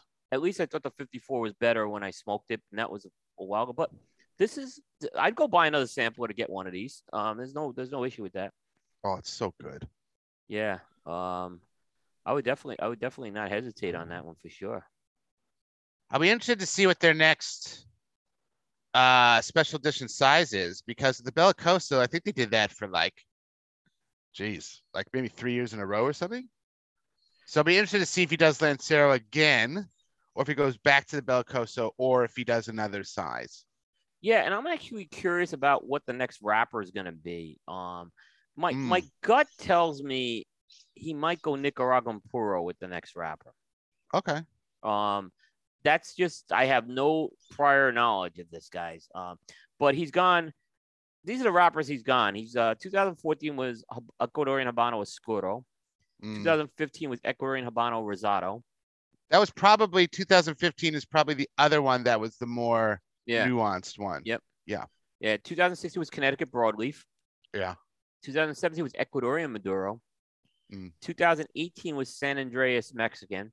God, I love that cigar. Now in 2019 and 20, they went back to Ecuador and Habano Oscuro, but I think the blends were different in each of those Yes. cases. So, so they were different blends, even though they had the same wrapper. And now he goes Sumatra Oscuro.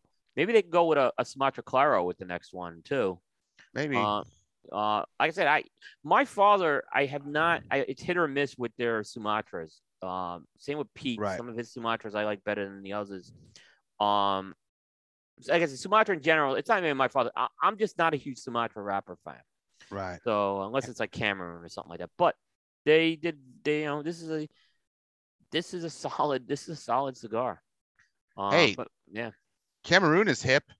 Yeah, I don't know Dude. how much my father uses Cameroon. That's the whole thing. And the Las Calaveras, they've kept that out of my father the whole Yeah. time. Um, and I imagine that they will keep that one out of my father. Connecticut. Would you ever do a Connecticut? They did Like Connecticut. shade. Uh, oh, Connecticut Shade. That's a good one, Dave. I didn't even think of that. Because he's yet. done a Connecticut shade cigars. And my father does Connecticut Shade. Yeah. Um, that would be the other one I would look at. Yeah. Uh, he could go Connecticut Shade easily.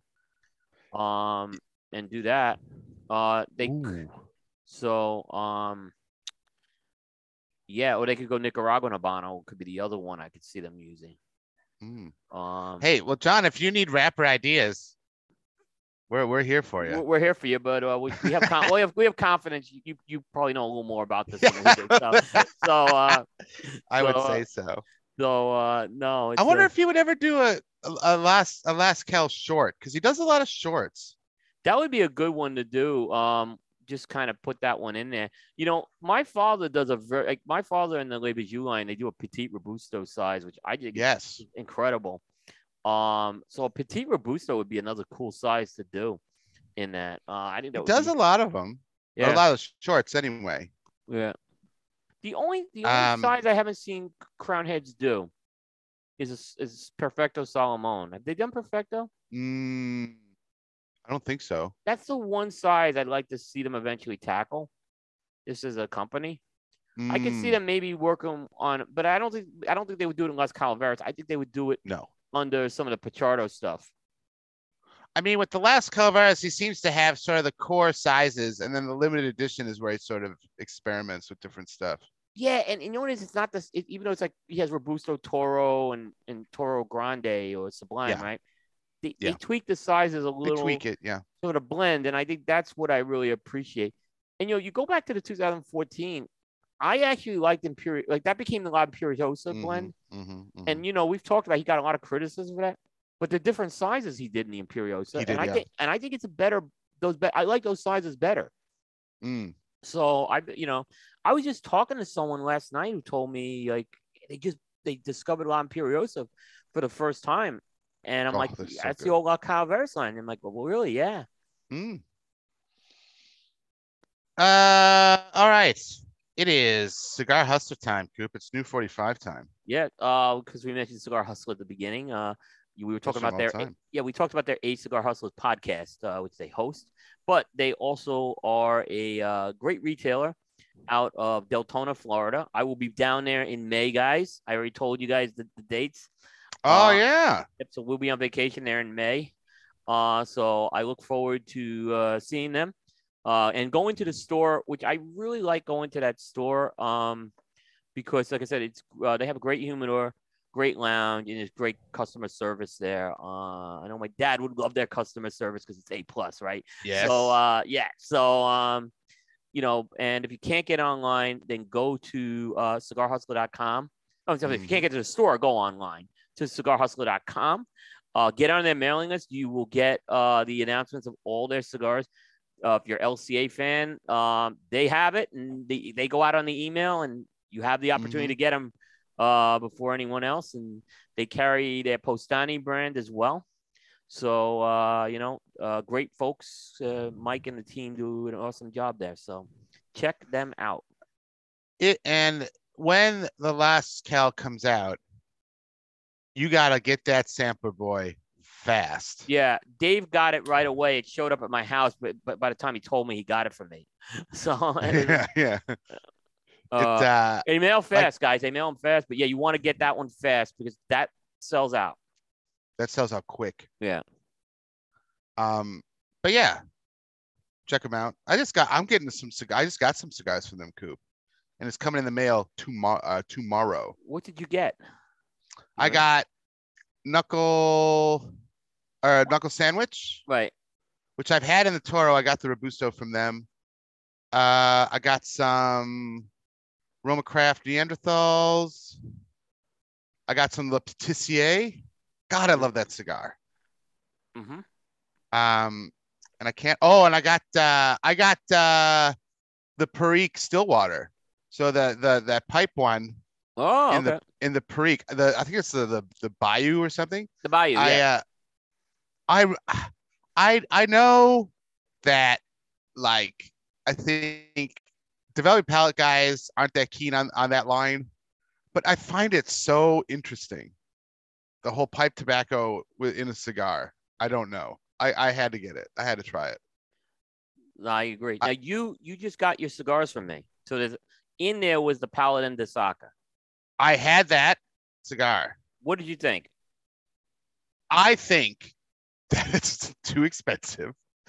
I I think I think I would rather what when I was smoking it, I was thinking to myself, I would like this cigar in a smaller size. yeah. And and that's a me thing because I don't I'm not a big Churchill guy. Yep. So I found in that cigar the same problem I have with a lot of Churchills, in that it started off really well and then it ran out of gas for me. Yeah. So so I, I love the blend, but I but I think I would go like a Toro or a Robusto in that blend. Yeah, uh, I'm see. I'm not a Sin Compromiso guy, so I Mm. think if you're a Sin Compromiso guy, you're gonna appreciate that Paladin de Saka. I really do. Um, interesting thing is, so Saka at the end of the year released. He had three releases. He had the Stillwell Stars, right, which are the pipe tobacco ones. He had the Yeah. Paladin de Saka, and then he had the Mi Querida Triqui Traca in that four x 48. Yes. And I'm telling you, the best of the three was that Mi Querida Triqui Traca in the four x 48. Well, that that firecracker, It's similar to it's similar to the Firecracker. That's why it's close to that size. I gotta get that. The uh I like the Ace Prime one too. This the um Sergeant was it? That was the one I sent you, right? I thought you would really like that cigar. I That was did. that, that was one of the highlights of the trade show. Some people did not like that cigar. I'm gonna be honest. Palates didn't like it that, all well, that well, I, really really- liked it. I liked it too. I thought you were gonna like that. I think that's a great line. I hope they bring it back at the trade show this year. Um, I thought it was a great line, but I think they did a great job, Luciano and the team on that one. I think maybe put it in a different size. I mean, Yeah. maybe the ring gauge is a bit too big for people. Maybe Yeah, I think so too. what 58. Yeah, I, I would like to see maybe a more classic Robusto in that size. Yeah. Um, uh, I actually uh, also out of that factory and from Crowned Heads, I have the review. I think it will be up already by the time the show airs.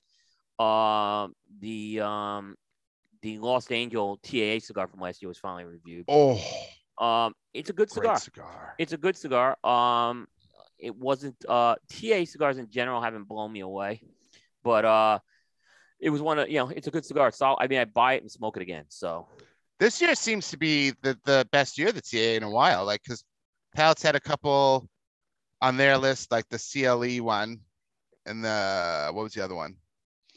uh, There's a- th- did they have the Lost? Plasencia one? No, they had the the CLE. There's like three of them. They had three of them on. Oh, the the uh, Hoya Hoya one. the Hoya one they really liked. And was- Yeah. I don't know if the Lost Angel was the third one or not. I forget. I think they really liked that one too. But I mean, it, it seemed like this year was a bit more positive than previous years. Um, at least for them, I've been I've had a couple of disappointments so far in what I've been reviewing. So I did not like the Kristoff one at all, the box press uh 685. And JC Newman released the um the brick house in these Yes. vintage blends, and I thought they were aged out too much. I think they had too much age on them. I think the difference is like I would buy a regular I buy a regular brick house over those, is what I would say. Uh, now before we get into the new music, I'd like your opinion on this coop. Do you think the difference is when people blend one specifically from the TAA as opposed to like just grabbing something off a shelf? and saying, "Here's your TAA cigar." Like, here's one we've been sitting on. It just Yeah. seems that like some of the cigars are like, "Here's one that we've had in the factory for a bit. Let's put a TAA." That's exactly and some of them is. are blended like specifically for the TAA. It seems like there's a difference there. Right. So there's a few things. So I think there's certain companies that do take the TAA releases very seriously. I think certainly you got to put Crowned Heads in that release, right? Yeah. They they they really do. They treat it as a as a they don't they they, they it's a project they develop, right? It's a concept they develop. They work on blends. I think they do a really good job. I would put Pete Johnson in the same category, and I Yeah, probably put Laf- Tatua's, yeah. and I put LaFleur into that. But then there's other ones that like, okay, they come out with a size, and the size really isn't the best representation of that blend because, you know, they would have came out Yeah. if it was so good they would have released it. Um, Yeah. th- then there's companies that like use the TAA as a test ground, and I think the, the company that's done a really good job. Like CLE actually will do that sometimes. They'll put a blend out to the TAA first.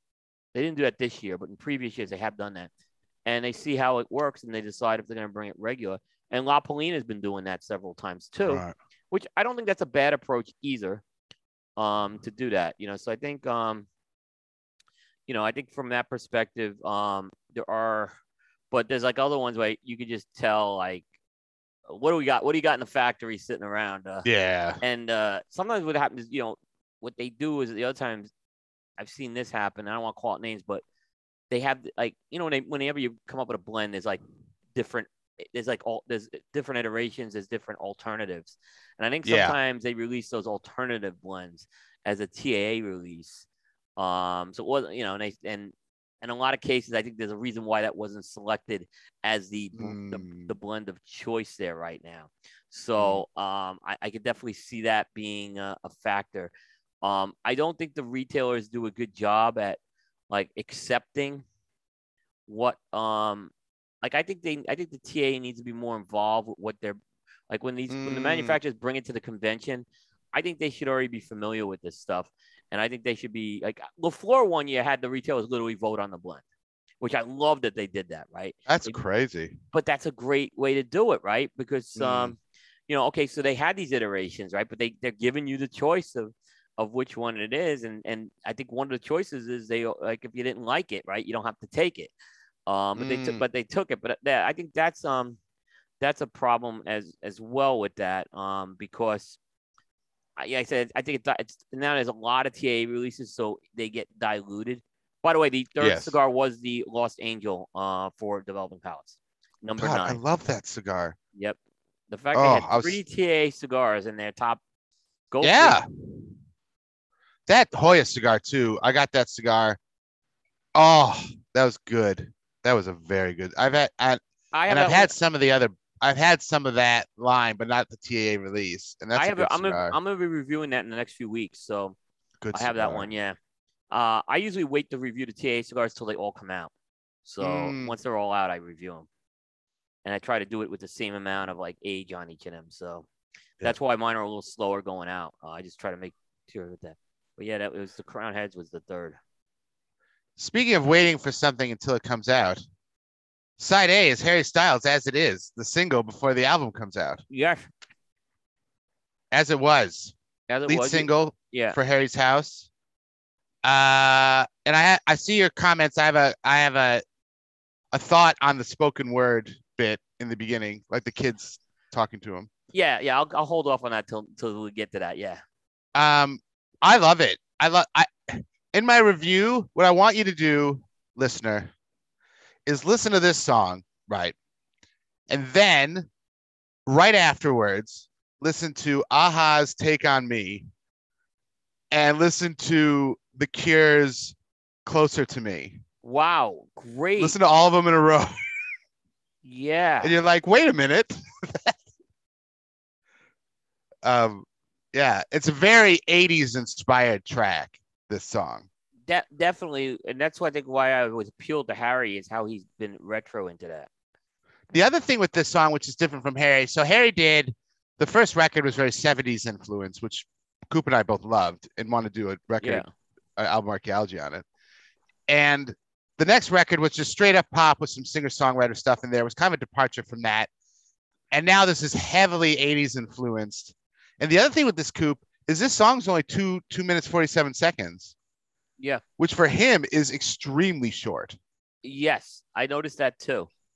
Like the, and I don't know if that's to like make this the the lead radio single or what, but it is really short for him. Yeah, it's it's very short, uh, for sure. I was uh, surprised about that too. Um, Um, yeah, I but mean, it for- is yeah. so good. It was great. It was a great track.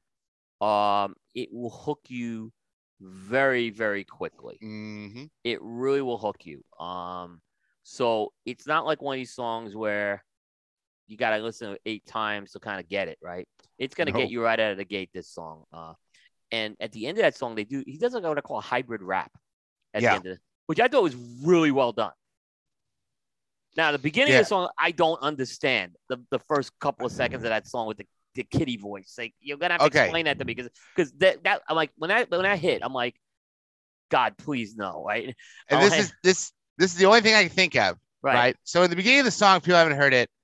There's a like like a kid. Sounds like the kid's like six or something, Yeah. and he's like, uh, he's like like oh Uncle Harry, we want to say goodnight to you, and then it goes into the song. Now the only thing I can think of is this is a single, right? Taken out of context. So it could be because it's called Harry's House is Yeah. the name of the album. Yeah. So it could be like a whole theme around home and family and stuff like that. And maybe the previous song to this on the record ends with some sort of kid talking about whatever, and then it leads into this song. Is the only thing I could think of. Okay, I could buy that. I can definitely buy, and that will be interesting to see because I just didn't understand it. Yeah, on its own, it's like, what is going on? So, so, so I think it's part of That- a see that. concept of the record, Yeah, but on a single, it sounds weird because you don't have it just like it didn't the make any track ahead of it. It made no Yeah. sense. And Yeah, I'm like, what is this? I'm like, and then once the song gets in, like, oh, this is it's gonna hook you right away. So So I could all I could think of is that some songs that are like that, some singles that are like that, the previous track has some spoken word bit that then bleeds into this track. Do you know what I mean? And then Yeah. sometimes that spoken word bit out of context is like I don't understand what's going on. So it might make more sense once the record comes out. I'm hoping. yeah, yeah, I I think that's a ver- I think that's a fair point. You know, Harry's got a big load on his shoulders with this one because He does. he's got now. The, we've talked about this. How many artists put out three commercially successful and critically acclaimed? That you can say both commercially successful and critically acclaimed three three in a row. It's very hard to do that. It is And- hard. So this is, I mean, this was a good sign, is what I'm saying. Though what, what I heard is this could be very good, but we're gonna have to see what the other tracks are. Certainly. Oh, this record. I'm so excited for this record. Um, and you can read my review.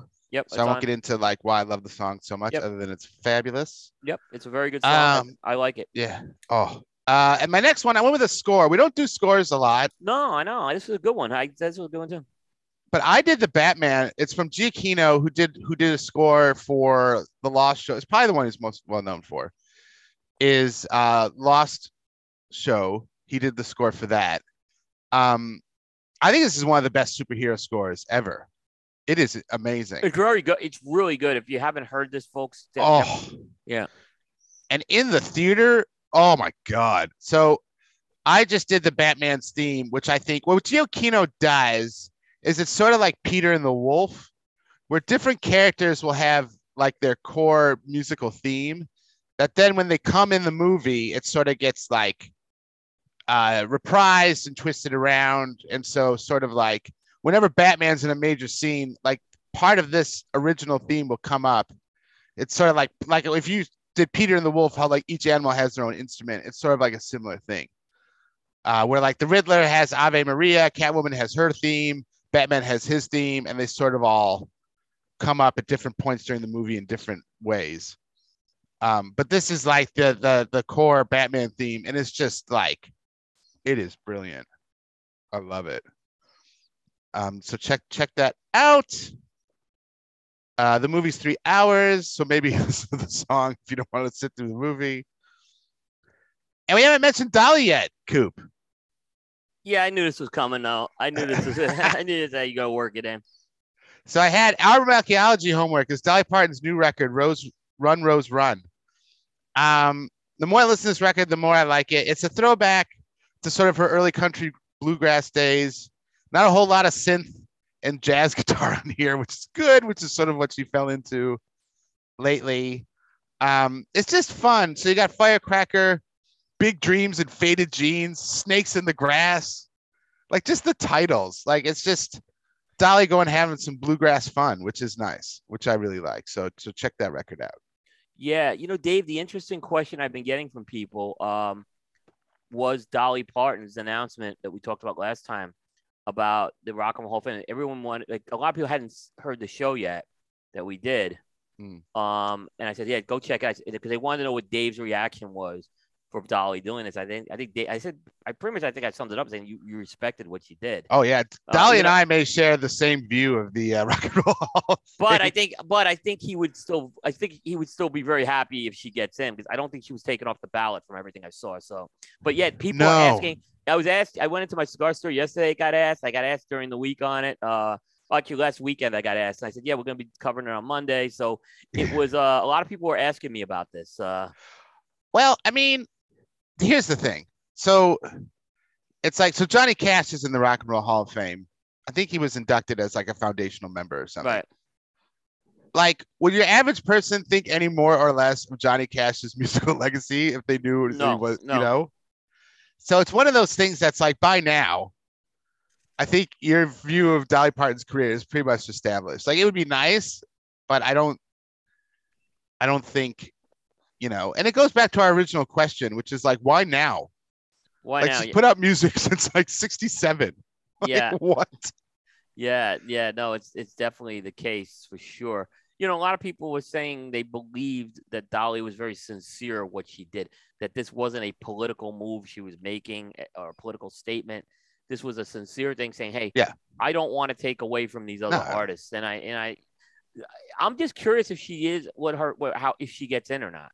Because here's the thing, like what- I don't know how the ballots went out and if they pulled Yeah. her off. If maybe they were paper ballots, maybe they were electronic, and if they were electronic, did they pull her off it? Again, she's on the fan vote. That's why I'm saying I don't think she was pulled off of it. So I is- uh, think- yeah, Yeah, I mean, I think she may not get in because critics might be like, "Oh, well, I'll, I'll adhere to her but if the votes, wants." but the votes may have already been sent in. That's, that, Yeah, I don't know. people- So that's a big, a big. I think there's still a chance you may see it happen, which is going to be very interesting. I think even if she doesn't get in, what they'll do is maybe, maybe even after her death, I don't know, they'll do what they've done for the other ones, and they'll just put her in. They'll Yeah. just say like, "Oh, she's a foundational." like they did that with Kraftwerk Remember- last year. You Yeah. know, Kraftwerk. Uh, you know, and they had they had their uh leader die. That, that you know, um, so they kind of did that. They found a place for Kraftwerk, which I think was a, a good way to do it. I think they'll do that. Yeah. So I think she gets in one way or another. Yeah. Um, just because I don't think they could not. Yep. But but like I said, it just it just goes to the heart of the problems Coop and I have with the Hall of Fame, which is like she's put out records since 67 and you're and, and she had great pop crossovers before and you're thinking of it her first nomination is now like what it just seems uh strange Yeah, I think it's going to be uh very very true um on that. Um you know, the other thing to note is by the time this show airs, uh the Grammys would have been announced. Uh so we like we're recording this the day before um the Gra- the Grammys. and they're having a show yeah like they're They're because i know like yeah I think there's parts of it that are going to be online or something like that, but there will be there will be a show. So if we're not talking about winners, it's just because this is recording 24 hours beforehand, um, on this. So um, yeah we'll have to revisit that because we did a prediction show didn't we we did a Yeah. prediction show, so we're gonna have to revisit that probably on the next uh, show. I don't know if we'll do a whole show on it, but we'll, we'll definitely revisit our thoughts on how it happened, uh, what, went down for sure. i said olivia rodrigo is going to win like everything Yeah, I think you said that Or- too. so we'll see if that happens Yeah. i don't know yeah, exactly. all right do you want to take us out coop Yep. So thank you to everyone who submitted the dedications. Um, first of all, and thanks to our audience who's tuned into this as well. Um, we'll announce next show, next date uh, very soon. So just stay tuned to our social media channels. Get out and vote on the 90s Madness. as well. Um, uh, that tournament's going to continue. And uh, that's going to, again, that's going to wrap up Primetime Jukebox episode 68 into the annals of history for this early April edition. We'll see everybody next time. Take care, everybody.